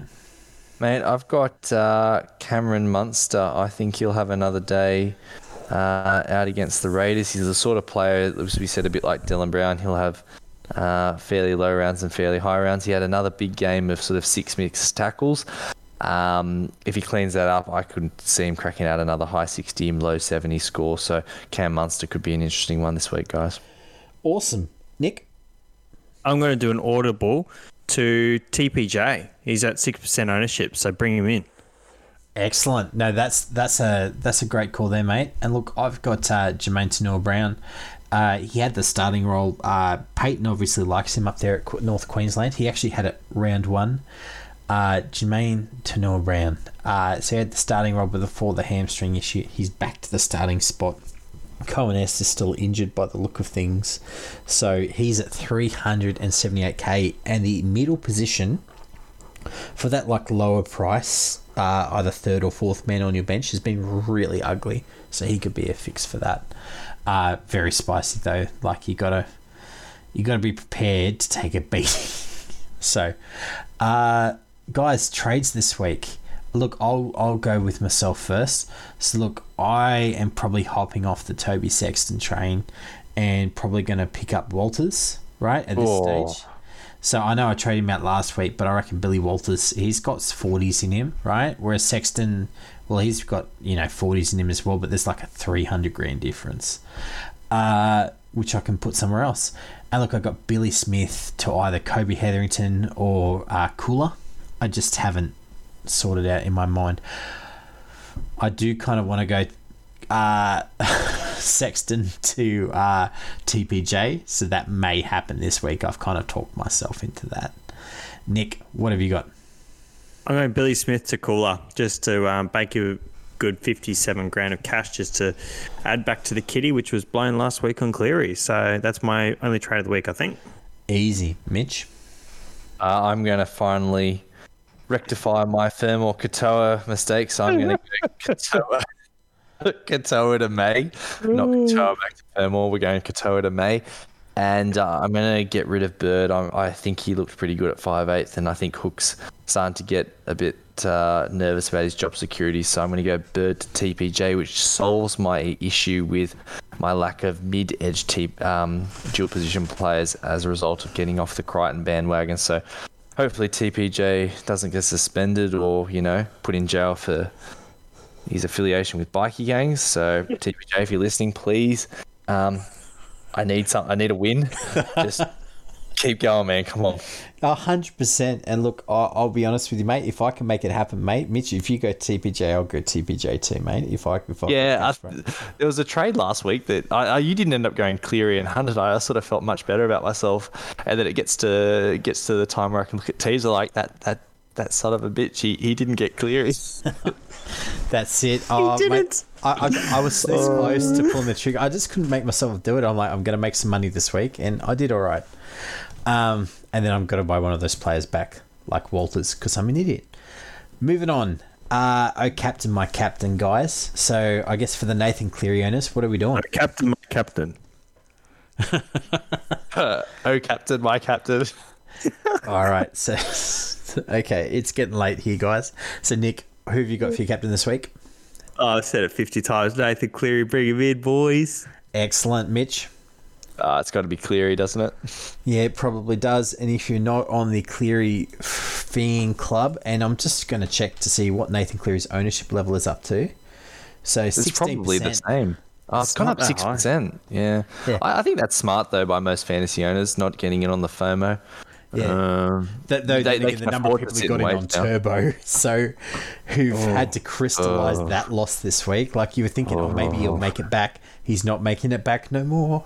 Well, he's not making it back probably for another six to eight weeks because he'll come back in four weeks if you're lucky, and he won't be the same dude for at least another two or three. So, Oh, I, I'd be looking to move that cash on. You can't have that sitting there. Yeah, but it just means is that you're forced to actually you've now burnt a trade and you've burnt that loss. So that's pretty ugly. He's lost 244k uh, this year. So who's the who's the non-Cleary captain choice, guys? It is Payne Haas. I like I'll, I'll say it in order of, of names, right?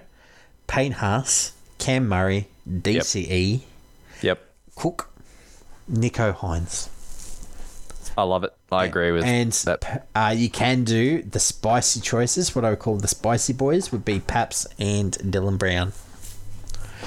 But uh, for me, it's You can't say anything good about Dylan Brown after after your spray. Poured it glass to it. well against. I must say, it's against the Gold Coast. If they put in that performance there last week versus the Eels from last week, the Eels will win by like a thousand. Right? They'll, they'll run out of numbers on that scoreboard. So I, I, I think we might have whiffed Nick by calling the Eels stinky. I'm now starting to get pretty nervous. I'm going to stand by it, but after what I saw on um, Sunday, mate, um, we might have to apologise in the next 20 weeks to Eels fans. I'm not apologising until they win it, though. uh, And by win it, I mean the whole thing. Fair enough, mate. I, I don't think any of us were alive then. Anyway, moving on. Uh, and On I'm, note, I'm, I'm 38. There's still one in my lifetime. uh, yeah. Anyway, all good. Uh, so moving on. Uh, I guess that's the wrap up, guys, uh, for today. Any final thoughts from any of you? Uh, gosh, I hope TPJ comes through like we're thinking. And uh, please, Nathan Cleary, make your tackles, get me a meat pie, kick all your goals. Um, I, I need a score from you. I've got to climb back up the rankings, and I think I think he's capable of both. So, we'll Mate, see. As it stands, is is isn't it funny though the number of Panthers players which are coming through clutch this year? Like, uh, you think that being the premiers, they're, you know, mostly be priced out. But I don't know about you. I've got three. How many of you? How many Panthers have you guys got? I've got three, but I also now have three Bulldogs if we include TPJ. So, That's a concern. Ah, fair enough. Okay, awesome. Uh, Nick, any final thoughts from you, mate?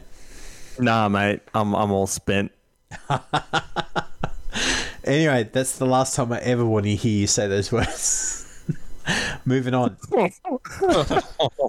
so, uh, moving on, guys. Look, thank you everyone for listening. Uh, if you made it through this far, thank you for uh, ma- uh, listening uh, to us, especially if you're a regular listener. Uh, and please check out the socials as well. We often have, like, I guess, little snippets of content. We like to have a bit of fun with those, but continue listening to the pod. This is where, Yeah, like, our tell, tell your family and friends about the pod too. Give give the pod a shout out as well as the social guys. Hundred percent, because this this is where the uh, the real uh, I don't want to call it gold. That's like overselling what we're giving out here. Uh, yeah, please don't, don't tell it like Uh, that. well, let, let, let's let, let, us go with like um I don't know. This is where the nuggets are. This is where the, the you know. this is the chicken nugget factory. So th- Yep. this is where it all gets made. Don't just go to your Macca's, right? Come to the source. So excellent. Well, anyway, guys, thank you very much, and we will catch you all next week. Thank you. Thanks, boys.